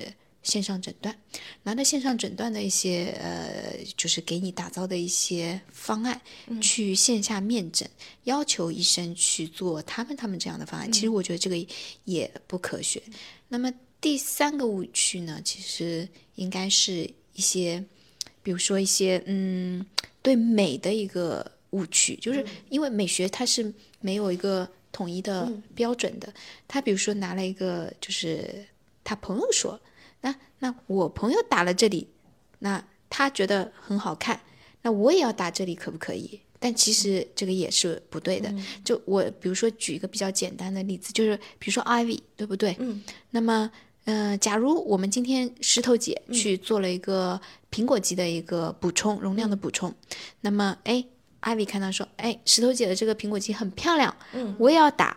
那么艾薇打了会好看吗？我们可以看到艾薇啊，她其实她苹果肌是偏饱满的，嗯，你再去注射的话，其实就会满化了。嗯它一笑，哎，这个，因为我们看啊，静态时候，我们是不是觉得艾薇的苹果肌已经是饱满的？对艾薇笑，那其实这块苹果肌是不是凸的？对你再给她去容量补充，那就那就更过了。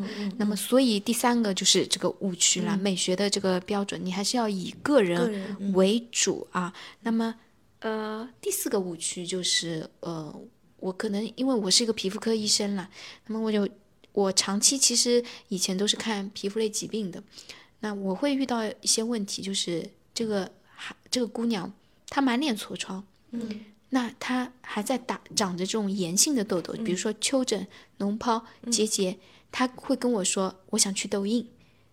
对，那么我觉得这个也是一个很大的误区，就是你本末倒置了。那你其实你应该先去修你的皮肤，再去改善，让你变美。所以这个也是一个误区吧，等同于刚刚我跟呃猪猪说的，哎，敏感肌肯定要先治疗敏感，嗯，再去变抗衰、抗老、抗氧，好吧？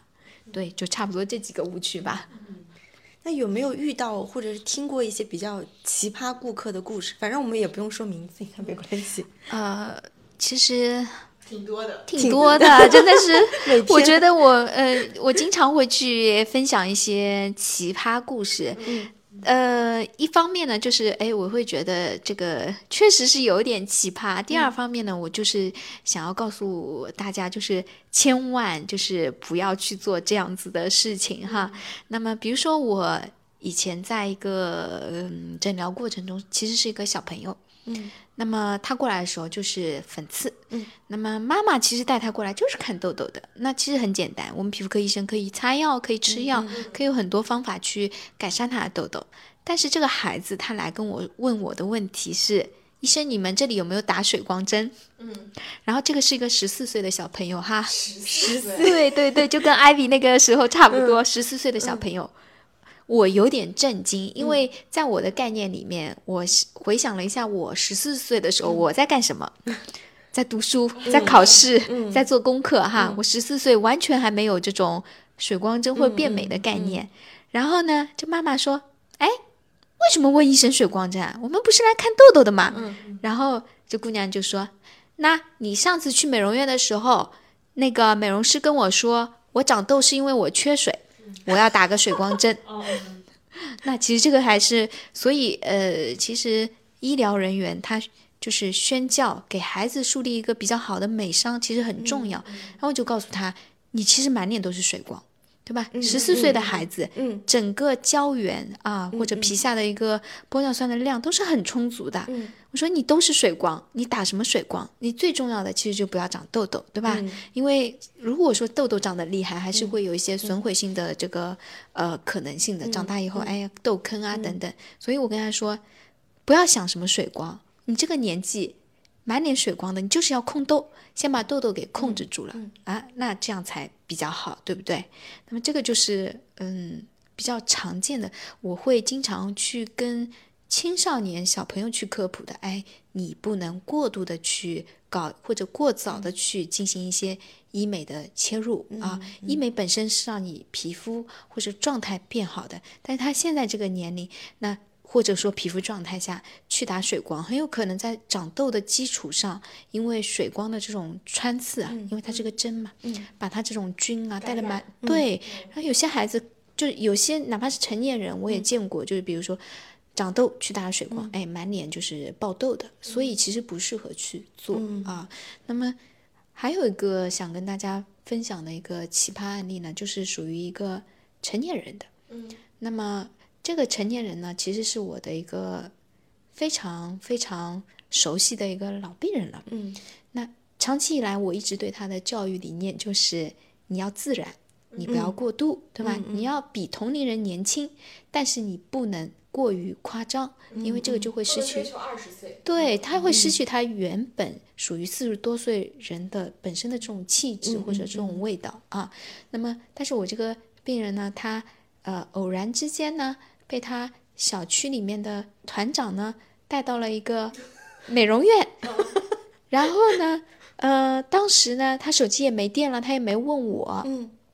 但美容院呢给他一顿洗脑，嗯，然后跟他说他这个什么这里不对那里不对，嗯，后来呢他打了大概二十支的，对，二十对非常夸张妞吗？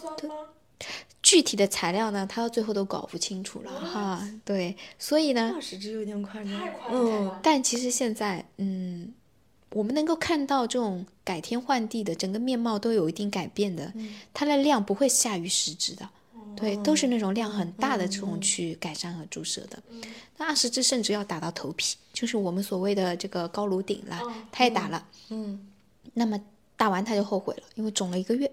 因为你想想，二十毫升的水打进去都要肿很久吧，更何况他其实他真的不知道这个里面都是什么，所以其实呃注射还是要去专业的机构，还是要慎重，还是要理性，还是要专业人士去分析，还有就是要。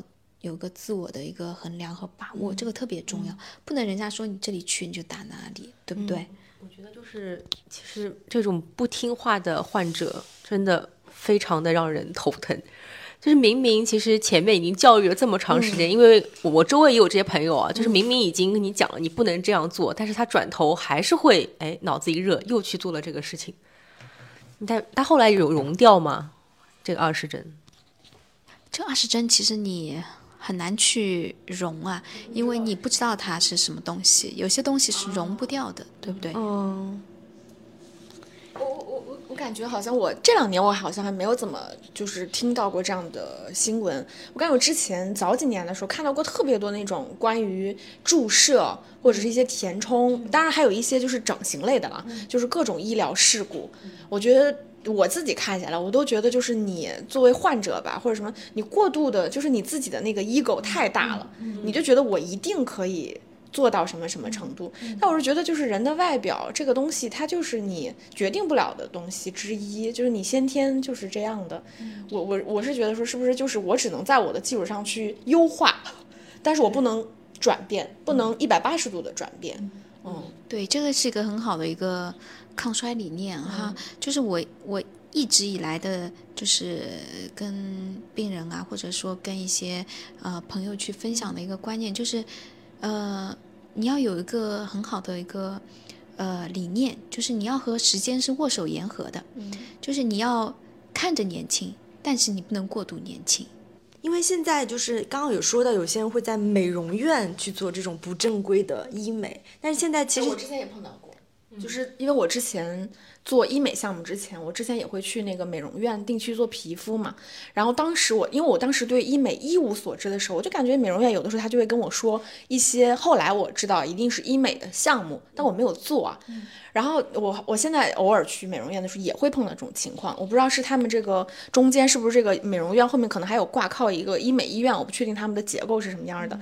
但是其实像女生，她就天性里面就是有爱美的嘛，我们就会通过各种途径，无论是说小姐妹之间分享一些保养品，然后或者是你看一些这个视频或者图片明星的那种，或者说我们可能去做一些医美项目等等，就是其实我觉得变美的市场总体来看是比较复杂的。就是像我们现在也是一样的，我们今天聊了很多。那像比如说以上海为例，我们前面提到的很多项目，无论是一些比较基础的，比如什么光子嫩肤这种，或者是说一些可能比较贵价的，无论是填充还是热玛吉，其实它的价格差别是非常大的。因为我自己也有混迹于一些医美的社群，他们做搞活动的时候，那个价格其实可以做到非常非常低，就反正至少跟我做到的价格，我觉得是差别非常大的。那比如说，如果我们作为普通人，我们要怎么去选择一些靠谱的医生、医院？这个可能要沈医生给我们一些建议。嗯，对，就是确实，嗯、石头姐提到混迹于各种群，其实沈医生偶尔也会混迹在这些群里面。就比如说，我看到，哎，这个东西怎么这么便宜？然后我就啪扫码进去看一下啊，然后就很夸张。就比如说某些针剂。啊、它可能这个真的成本价是这样子的，但是它竟然要比成本价要低一半的价格，我觉得是难以置信的。嗯那这不就是亏本了吗？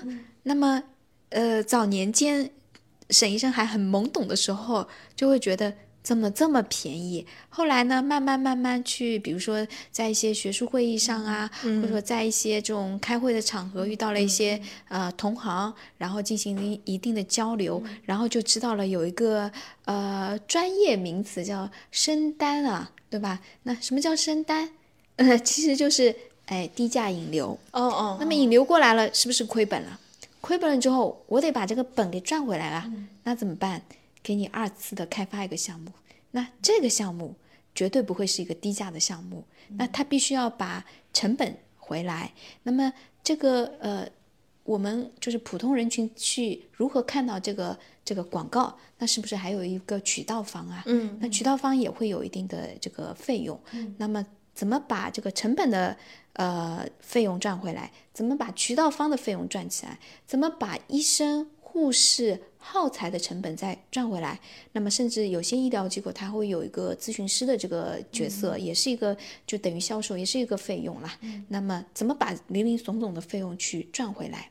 甚至说赚得更多，那就要靠这个升单这个这个这个行为升是升降的升吗？对，升降的升，哎，我这个单我把它价格升上去，嗯那么第二笔单那肯定不是的，那等于它就是一个吸引你过来的一个一个一个方法，那么后面就是要靠一些升单的方式去回本啦。所以你说低价吗？是低价，那又不是低价。对，所以基本上就是这个概念。所以在甄别的时候呢，我个人觉得，嗯，不要过于就是相信这个低价，嗯就是它肯背后低价的背后肯定是会有一定的原因，还是要选择有资质的，然后信誉靠谱的这个呃正规的医疗机构可能会更加好一点。哎，是以医生为为主体的机构可能会更加好一点。对，但是我有一个实际的困惑啊，比如说像我，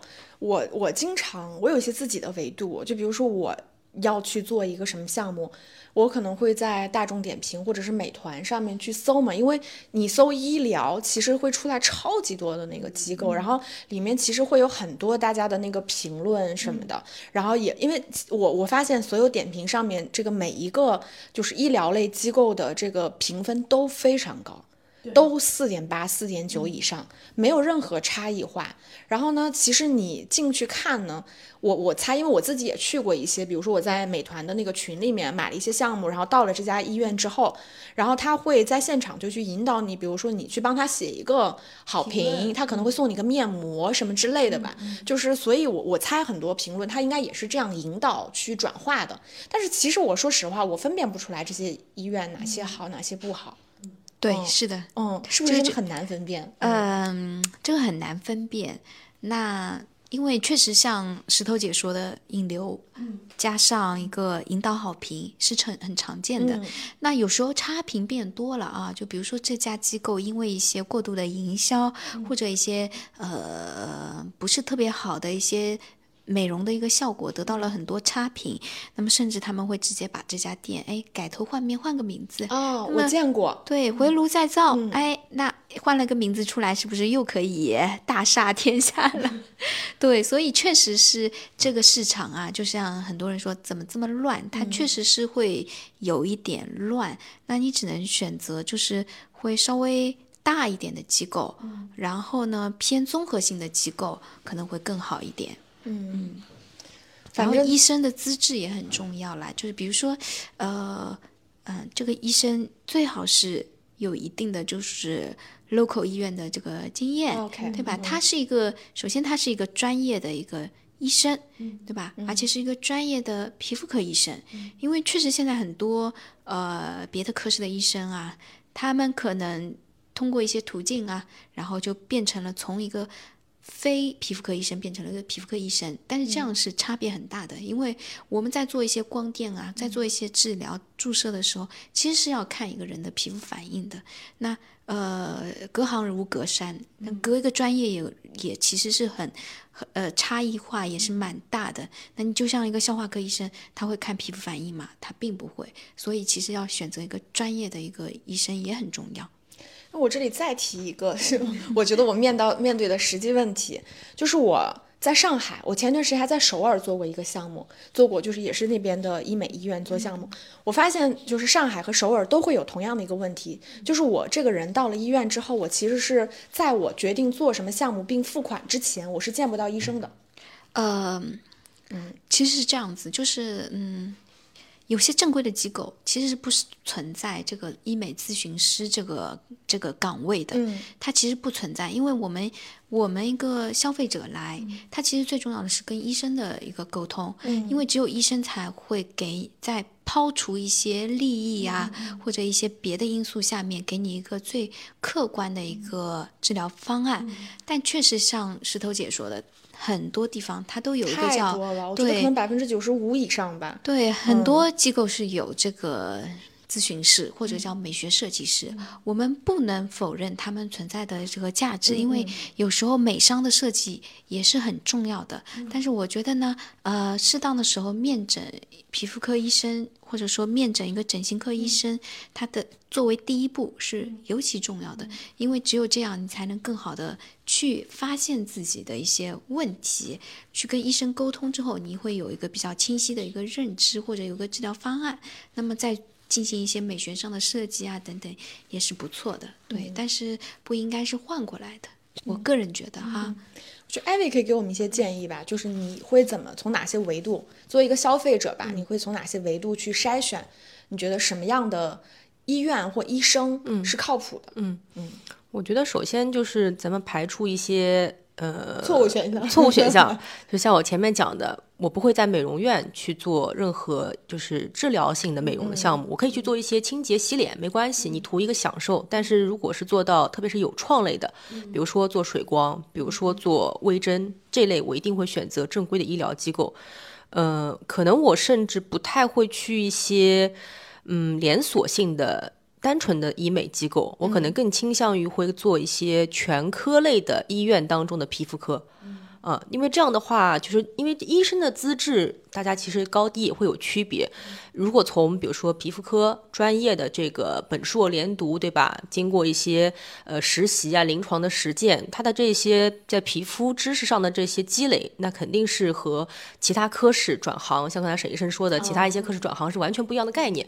因为就这几年医美兴起，就是因为我身边有很多可能原来从事别的科室的医生，他想去缺口是吧？对他会有缺口，就大大规模他会转行，他会从这个别的科室。转到我去做整形美容科，那不是说他们不专业，那他们也是经过这个正规的这个医学院的培训，肯定和普通人是有很大的差距。但是就像刚刚沈医生说的，在皮肤这门学问上的这个知识积累是不是足够？他能不能去准确的判断这个人的皮肤的一些疾病？我觉得这个肯定是打一个问号的。嗯，所以就是我的倾向上，我会去选择一些正规的机构做这些东西。嗯，对，医生的资质上，包括其实大家，我刚刚就沈医生在说这个时候，我想说，就是有时候一些机构会推一些这个医生的广告，会有海报，你注意看这些医生的一些 title，其实就是三甲医院出身的医生，或者说他在三甲医院有这样的从医经历，他都会把这个作为非常重要的一段经历会列出来，比如说第九人民医院什么什么这种，对对对，因为这是这是其实这是他打基础的时候他。他的一些从业经历，但如果这个医生，他是一些就是这个名头非常好看、非常漂亮，但是没有协会什么这种，对，其实协会当中也有很大的出入，有一些是国家认证的一些学会，这个是医生的一些有组织有登记的，有一些可能是民间组织，这个里面的含金量又差别很大。当然，这个可能要大家去甄别，只是给大家一个思路，说我们看的时候可能去关注一些点，嗯。嗯。我自己反正是就是，如果我去做一些大的项目，或者是对我来说是一些贵价项目的话，比如说热玛吉这种，我一定会去提前查好，比如说热玛吉的那个公众号。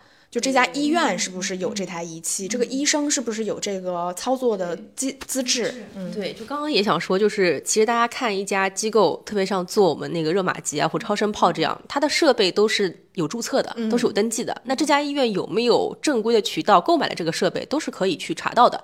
所以为什么前面我们开玩笑说全国真正登记过的这个热玛吉机器是多少台？但实际上市面上流转的是多少台？这当中的差距是哪来的呢？对吧？所以它是翻新。还是假的呀？哎，沈医生来说吧。热玛吉的机器，热热玛吉呢？其实，嗯，我们看到市面上的价格鱼龙混杂哈。那有些呢才两三千，说帮你打全脸了啊。对，然后呃，有些时候还可以拼单，就比如说几个人一起拼啊，就太多了。然后其实真正热玛吉呢，它嗯，首先。我们像石头姐一样，要去有个意识，去官网上查这个机构是不是被认证的，这个医生是不是热玛吉官网认证的一个治疗医生啊？那么一般这种呢都是偏正规。那么第二个呢，它其实头子可以扫码，然后机器也可以扫码。你要在这个官网上扫出来的，那么基本上就是真的。那么还是这个价格呢，就是还是一个问题，就是。你不能过于相信低价，因为市面上其实，呃，像阿 V 说的，就是流转了这么多机器，但其实真正的机器它不多的。那么假投资那就更数不胜数了。之前呢，甚至有人，呃，我听到一个消息，就是说有个叫回冲头，哎，就把正的正版的热玛吉投资捡回去，捡回去之后呢，再。破解这个呃，把这个芯片给破解了之后啊，因为我们听到热玛吉都是几发几发啊，那其实热玛吉厂家也很聪明的，他通过这种高科技把它打完之后就锁定，嗯，超过这个时间，你哪怕比如说呃，它是一个九百发的热玛吉啊，超过这个时间，比如说超过两个半小时，它也是不能用了，哪怕你一发都没打，它也不能用，它把它锁定了。那么有些人就会把这些投资啊捡回去，去破解，做成一个叫无限版。哎，就是永远打，但这个投资是不是变零，然后再对九百再变零，对哦？然后其实这个能量既是不稳定的，又是呃效果偏差的，并且它的安全风险也是比较大的。那打过热玛吉的，Ivy 打过哈，打过热玛吉的知道，热玛吉它是有一个膜的。它的是一个像一个正方形的一个头子一样贴在脸上，按压一下它就是一发，按压一下一发。那么这个膜其实，在反复的按压、喷射、冷媒在皮肤接触的过程中，它是有几率去破的。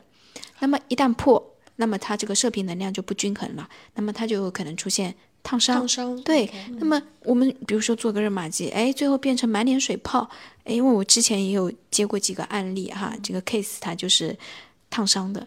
那做一个热玛吉，满脸烫伤，那是不是既花钱又收获了血一样的代价，对不对？所以其实还是要正规仪器、正规医生、正规机构，对，嗯。就就我反正有一个理念，就是我但凡是贵价的，我都不去做团购，就是因为我觉得这种东西它本质上它的它的定价，它就决定了它不应该被做成团购。就是如果你没有能力去做热玛吉，其实你可以不做，我不觉得说你不做热玛吉你就会怎么样，他做了他也不会让你改头换面。但如果你有经济能力想去做热玛吉，我觉得你就是要，既然你钱都花了，比如说我花一万八和我花一万二，你差那几千块钱，你如果真差那几千块钱，你就别做嘛。嗯，就是贵价的项目，包括填充类的项目，其实我也都是不。不会去做，这是我自己的观念，不一定正确。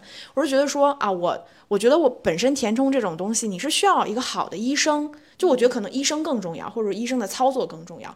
你去你去团购，其实我根本不相信。比如说你这家机构突然在一个周五你卖了二三十单的这个填充，然后可能他定点都是这一一两个医生，然后他会给你做的非常好。其实我自己是对此对此迟疑的。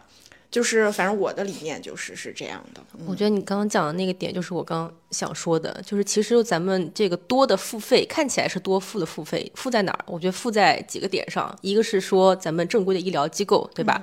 付在更好的服务质量，我觉得更多的是付给可靠。技术好、有经验的医生上面，因为我觉得后面我自己觉得会有一个趋势，因为过往咱们就是拼低价，就最近可能都是拼低价，有团单有便宜，但是往后其实是为这个医生的手艺、为这个医生的审美跟他的这个技术去付费，就是不同的人。不管是说打热玛吉，其实即使是热玛吉，我觉得打出来的效果都很大。我自己就是这样的，我我我打过两次热玛吉，我觉得我第一次打和我第二次打，就是我第一次打我觉得效果很好，然后我第一次打很谨慎，我就是也查好了医生的资质，然后那次确实花的钱也更多，嗯，然后我觉得效果真的好，那而且我那时候打的第一次打的是五代的，嗯，然后我到第二次呢，就可能是有点贪小便宜，然后我就打了一次四代的，但是其实价格差也没有，大概也一万出头。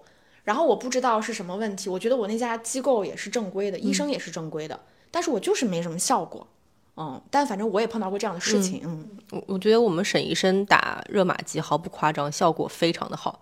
就是当时我打完，我躺在床上，我都震惊了。我拿着那个镜子，我看我自己，我说怎么能效果这么好？嗯，就是因为他每天就是有时候我会就是问他，我说你今天忙吗？他说非常忙，因为一天到晚就是可能经手的病人患者特别多，特别是大家对于抗衰项目很感兴趣，所以有时候周末一天可能要做做多少个热玛吉的患者？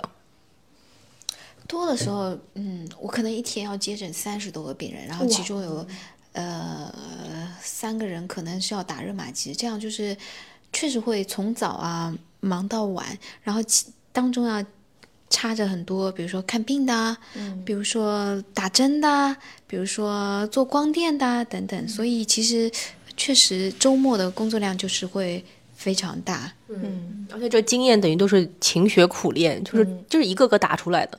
所以就是你说打过十个医生跟打过一百个、两百个患者的医生，他肯定是不一样的。对，因为我我之前其实听其他的节目也有听过，就是说，就是我们医美的医生，或者说我们做皮肤或者是整容的医生，其实非常非常依赖临床经验。嗯嗯，然后我这个地方突然想打个岔，我就想到我之前就说到这个低价团购这个事情，我有一些朋友的案例真的很有意思，就是就是我我我以为他肯定有一些就是项目，其实可能相对而言安全性更高，它本身也不是什么，比如说光子嫩肤，它本身价格其实也没有很高，它的空间打个比方，可能就就是一千五百块钱到五百块钱中间。对吧？大概一千块钱。然后我之前有朋友去打过皮秒，打完了就是说很很很便宜，六百六百九十九吧，大概打一次皮秒，然后打完了之后完全没效果。然后有个朋友之前去打过那种呃瘦瘦腿的、瘦小腿的那个针，打完了也没什么效，我就我都很怀疑为什么打了这种瘦腿的它会完全没效果。反正就是会碰到这样的案例，嗯，挺奇怪的。对，嗯，我我觉得呢，就是要分两方面去看哈。嗯一方面呢，就比如说，嗯，他做皮秒或超皮，其实我们，嗯、外行人可能不知道，那内行人就知道，皮秒、超皮它有很多很多模式，很多很多手具可以去切换。那么我给你打一个手具，还是打四个手具，其实这个效果就天壤之别了。那五百块钱一个手具的话，那如果说这个呃单纯的只打一个，那效果就偏慢。但比如说它是呃三千块钱一次超皮，它给你全模式全部都打了，那么它就会打出它该有的效果。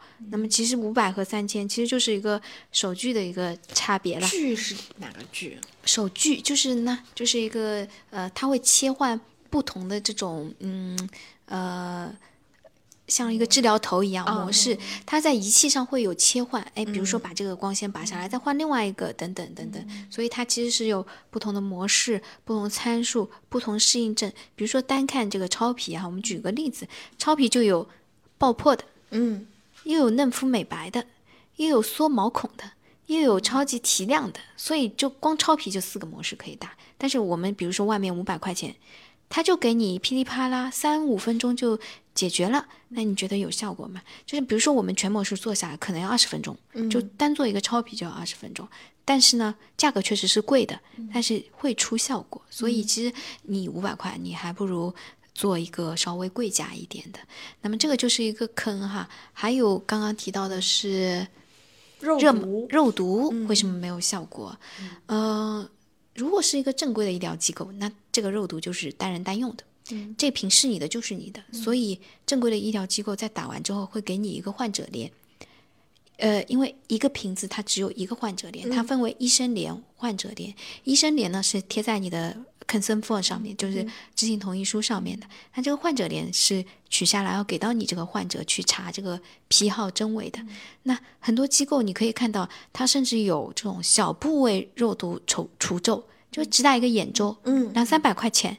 那他们会给你这个患者连吗？那是不可能的。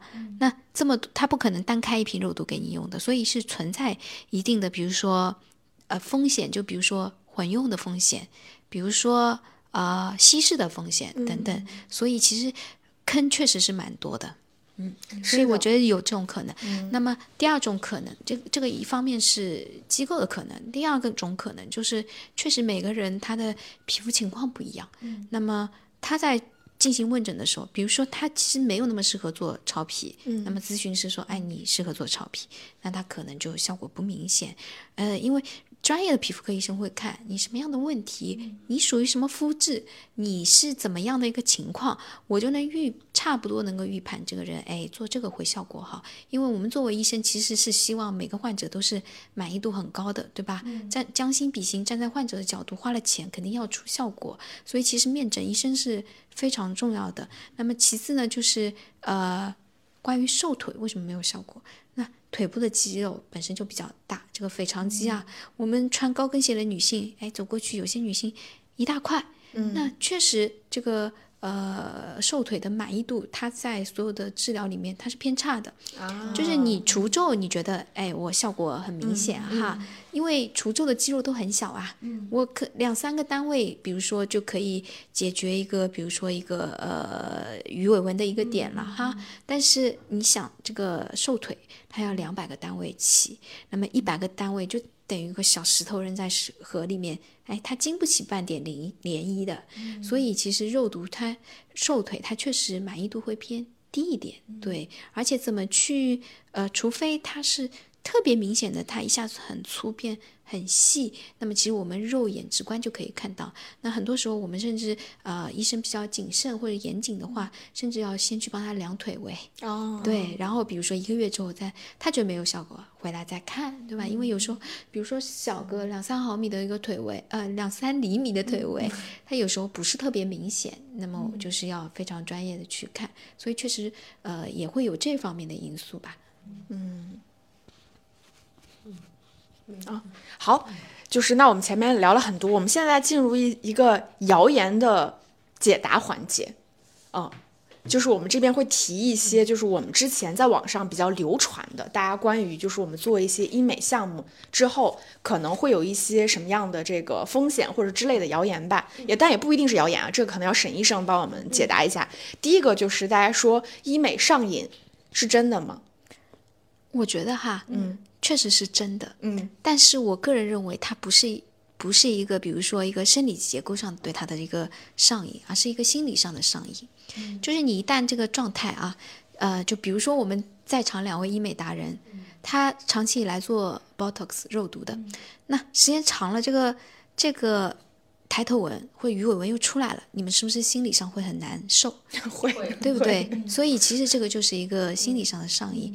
当你们习惯于被人称赞，或者被人说“哎呀，你看着很年轻啊，你一点纹都没有，你状态很好”。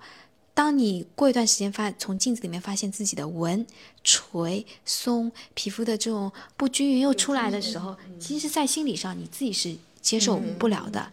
所以，其实医美心理上的上瘾确实是会有，但是并不代表他皮肤也会对这些医疗操作的一个上瘾。所以要有一个正确的一个心态。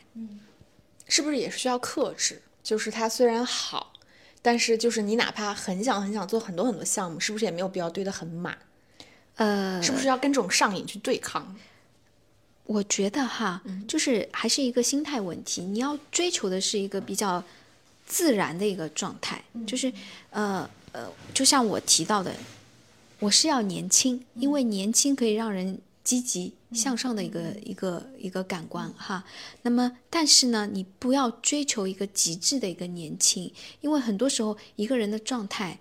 他跟他的身上的阅历啊，他的气质，包括他工作带来的一些魅力啊，都会有一定的相关性。所以，呃，摆正心态，也不是说对抗这种上瘾。我觉得追求美是是非常正确的，但是要正确以及积极乐观的看待这个美的方式和方法。嗯，那如果做的项目停掉，就像刚刚说的那个打包头饰啊，什么抬头纹，会瞬间衰老或者是反弹吗？呃，我觉得不会，就是瞬间衰老还是不科学的，因为你衰老你本身每天都在发生的，只是随着这个呃，比如说呃玻尿酸的代谢或肉毒的代谢或者一些光电力量的一个衰、一个消失，你只是又回到了。该就是衰老的这个步伐上面去，所以瞬间衰老是不现实的。那么呃，不用特别担心说我不做就马上老得非常快，那我觉得不会的。那医美老了之后会有后遗症吗？就是比如长期做医美的人会有后遗症吗？嗯，这个后遗症啊，就是嗯，其实我觉得一般都不会。但是如果说过于激进的做过一些项目，比如说打过一些非常不是那么不是那么就是受法律监监管的一些材料，比如说一些呃，像你的啊，对，你的不明物质就有可能会有一些就是后遗症。但是你单看我们一些，比如说光电啊，或者被国家去法律啊，呃，去卫监啊，去去监管的一些材料，其实没有什么特别大的副作用。那么仅仅就是在度上面，你要把握好，就是不要过度的蛮化了，对吧？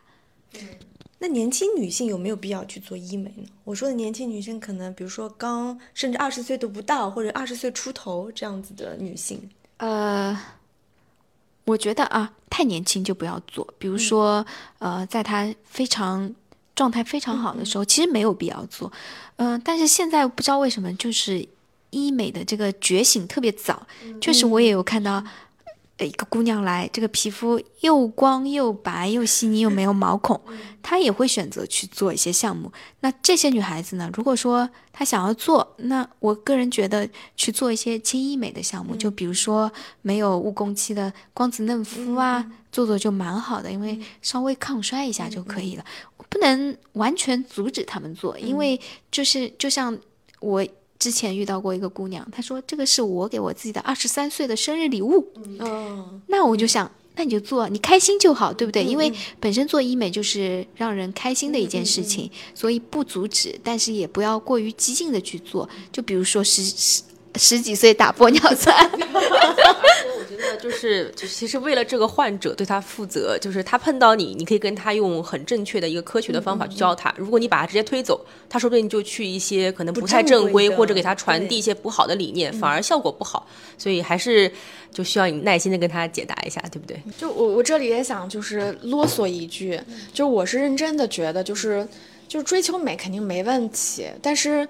就是如果你，因为我是觉得大多数的女生啊，我们说可能排除一些家庭条件特别好的，大多数的年轻女生的经济条件是比较有限的。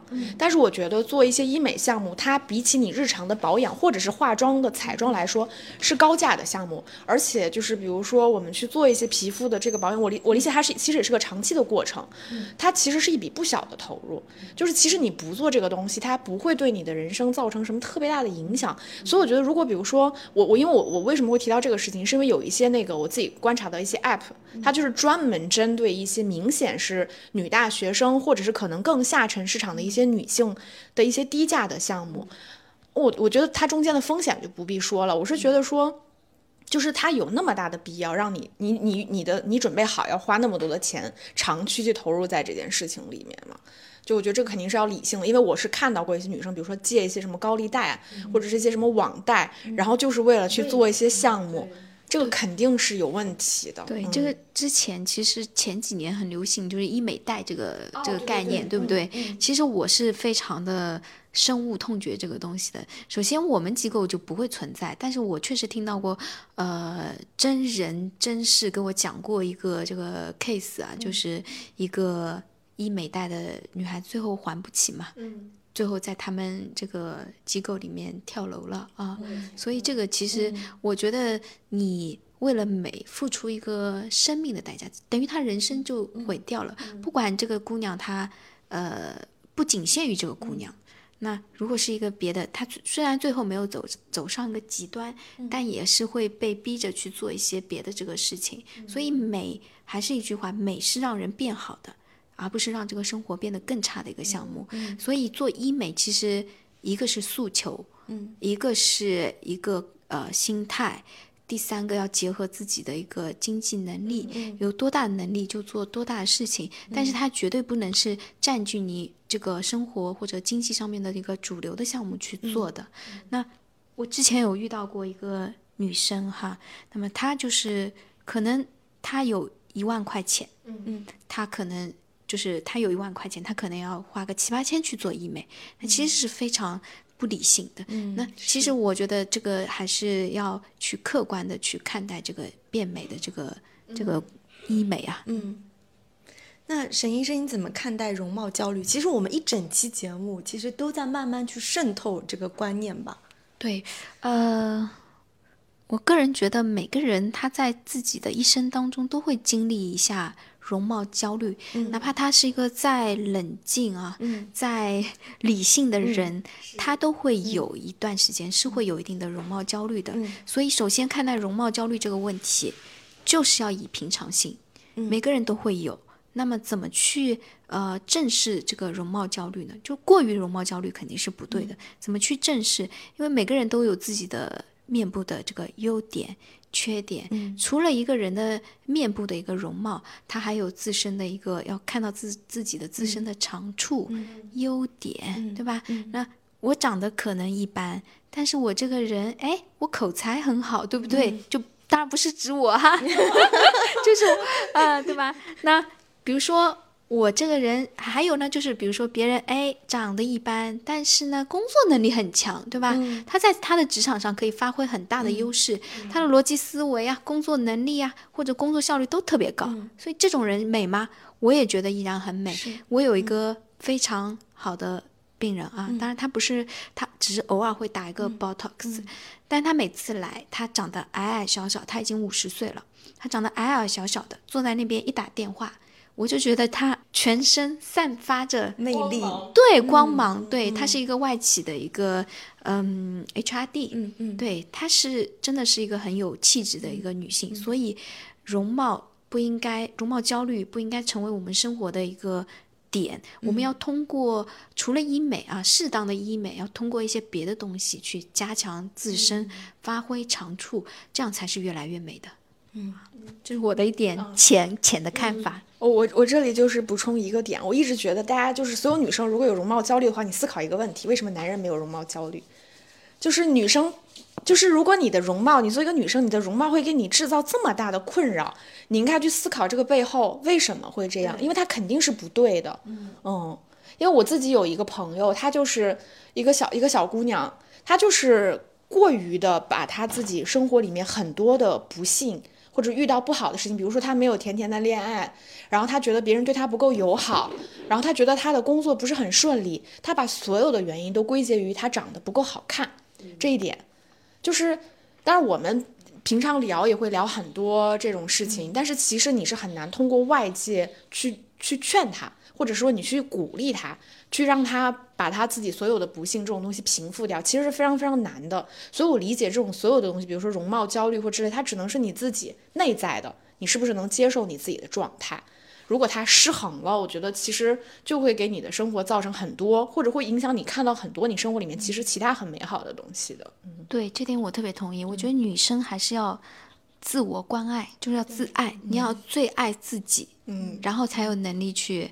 爱别人，对吧？所以，呃，不要把这个容貌焦虑放得太高啊。嗯，就是其实容貌对你人生的作用的占比，除非你，我觉得你，除非你长得真的像什么杨幂这种，它会对你的人生有一些价值。不然，我觉得其实作用普通人来说，你的容貌不会对你的人生有那么大的影响的。我自己个人这么认为的。嗯。那我们现在就进入我们最后一个环节，叫快问快答。那我们提一个问题，可能沈医生需要在不假思索的就回答，对，就回答，回答就可以了，一个答案就可以了。那做医美可以让人看起来年轻十岁吗？可以啊。等一下，这个 怎么做？对，怎么做？瞬间就想听下去。哎，其实就是，嗯，还是这个度的问题。嗯，它确实是可以。就比如说，嗯。一个年龄偏大的人，埋一个线，瞬间脸就上去了。填充一下，哎，他苹果肌就有了。但是这个背后到底是自然还是不自然，或者说会不会影响到一点的这个本身的这个问题，那就不知道了，对吧？所以它确实是可以的，只是这个自然与不自然的问题，只是这个病人的选择的这个问题。嗯。那定期做医美之后，还需要去美容院做一些基础美容保养吗？可能指的是清洁，或者是只是简单的按摩之类的。可以适当的去做一些保养。嗯，那家用但不用投入太多。啊，是是。那家用美容仪是不是智商税？因为这两年其实也呃对，它肯定是有存在必要的，所以它不是智商税。嗯。那医生自己最爱的项目是什么？我刚刚有提到，我最爱包头饰，嗯，但是我也爱水光针。对，对我而言，我觉得没有皱纹，皮肤弹性好，有光泽很重要。嗯，那你最不推荐或者最坑的项目是什么？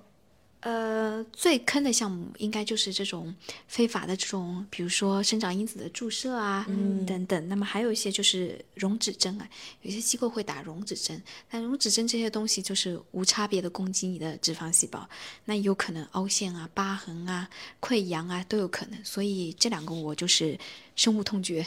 嗯，那我们就。快问快答完了，再简单问一下，就前面提到说这个还需要去做基础的这个美容保养，那它跟比如说我定期去做医美项目，他们算不是一个什么样的关系呢？关系，呃，就比如说，嗯，呃，我举个例子吧，嗯，我的一个患者就跟我说，我们医疗机构的这个，比如说医美的效果，肯定是要优于他的美容院，嗯。但是呢，医疗机构就是这样子的，呃，你做完这个项目，冷喷结束或者冰敷结束，哎，你就走了。但是他可以在美容院一躺躺半天，他享受的是非常非常舒服的服务。哎，有人跟他聊天，有人叫他姐啊，怎么的呀，怎么的呀，开始跟他就是有这种心灵上的交沟通和交流啊，然后按一会儿啊，舒缓一会儿啊。所以我觉得可能心理上啊，或者说这个。身体上可以在那儿放松很久，也很有必要了。嗯所以这个可能就是他们之间的关系吧。生美只能做医美的补充，但是不是说做了医美，生美就无处可去了。生美也有生美的必要，至少就是比如说拿我做例，呃，我比如说我如果说，哎，我做完医美。会不会再去选择做生美？我可能也会，因为躺在那很舒服啊，对不对？嗯呃，沈医生前面提到最不推荐或者说最坑的一些项目，其实是一些本身存在一定这个医疗风险或者不合法的这些项目。那有没有既合法，但是医生又不推荐的项目？它不一定是危险性了，可以是各个维度的。性价比不高，或者是嗯嗯嗯，站在我的角度上，我可能不是那么喜欢做这个 chemical peeling 啊，就是刷酸呐、啊，对，那么因为我个人觉得啊，这个呃角质它的这个代谢啊，它本身就是会有一定的周期。那么它就是有些废旧的角质堆在我们这个面部的时候，有些人会觉得看着有点暗黄啊，有点这个嗯皮肤不够亮啊等等，那么就想要去通过刷酸啊去。改善，嗯、但是我觉得光子可以达到的，其实就可以用光子去改善，因为就是比如说刷酸，你刷的过于勤快，有些人还是会有一些干燥啊、敏感的这个这个可能性的，嗯、但是比如说这个人他是一个角质很厚，又有点痤疮问题的，那他就很适合刷酸，所以两面去看，但我。按我的角度，我自己可能不是那么喜欢去做刷酸的。嗯那我再最后再补充一个问题，我特别想问一下沈医生，这个问题可能我不确定站在医生视角上会不会觉得这个问题有点奇葩啊？就是如果一个人一辈子他只能做一个医美项目，你会推荐什么？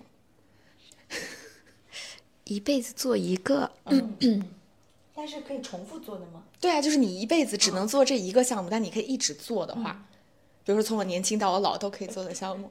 Botox 吧。哦，按我个人，我不喜欢皱纹，嗯。就是呃，可能我也有点变态，就是我对皱纹是属于零容忍，嗯。我就不喜欢这么多纹路哈，所以我如果要去做一辈子做只做一个项目，我会选择一个既能维持时间长的，又效果显著的项目，那就是 Botox。那么，但有些姑娘，比如说她是以皮肤干，嗯然后没有光泽为主的，那它可能可以选择，比如说做水光啊等等这些项目去改善。哎，还有一点呢，就是呃，如果除了 Botox 再让我选，我可能会选择一个填充类的项目，因为人总有一天是会衰或垂或松，那么填充其实就是所见即所得，就是效果就比较明显立显竿。见影。对，只是要把握量和把握部位啦。嗯嗯，艾薇呢？艾薇最后有推荐你自己挚爱的一个那项目？肯定还是保妥适，就啊是保妥适因为我自己是打了超过十年的保妥适，所以我对保妥适的喜欢，我觉得是因为它作用在我脸上方方面面，就刚刚沈医生提的，就是轮廓固定啊，就是下颌缘的这些固定，然后去皱一些调整这个肌肉的走向，我觉得它是一个相对比较全能，能解决很多问题，而且价格比。相对这种贵一些的这种项目，它是还是比较经济实惠的，对。那我们今天非常开心，其实我们聊了很多很多，嗯，就是我感觉也解答了我非常多的困惑，然后再次感谢两位来到我们节目，嗯，那我们跟大家就是就是 say goodbye，然后我们这期节目大概就这样，嗯，好，好，谢谢沈医生，拜拜。谢谢谢谢大家，拜拜拜拜拜。拜。拜拜。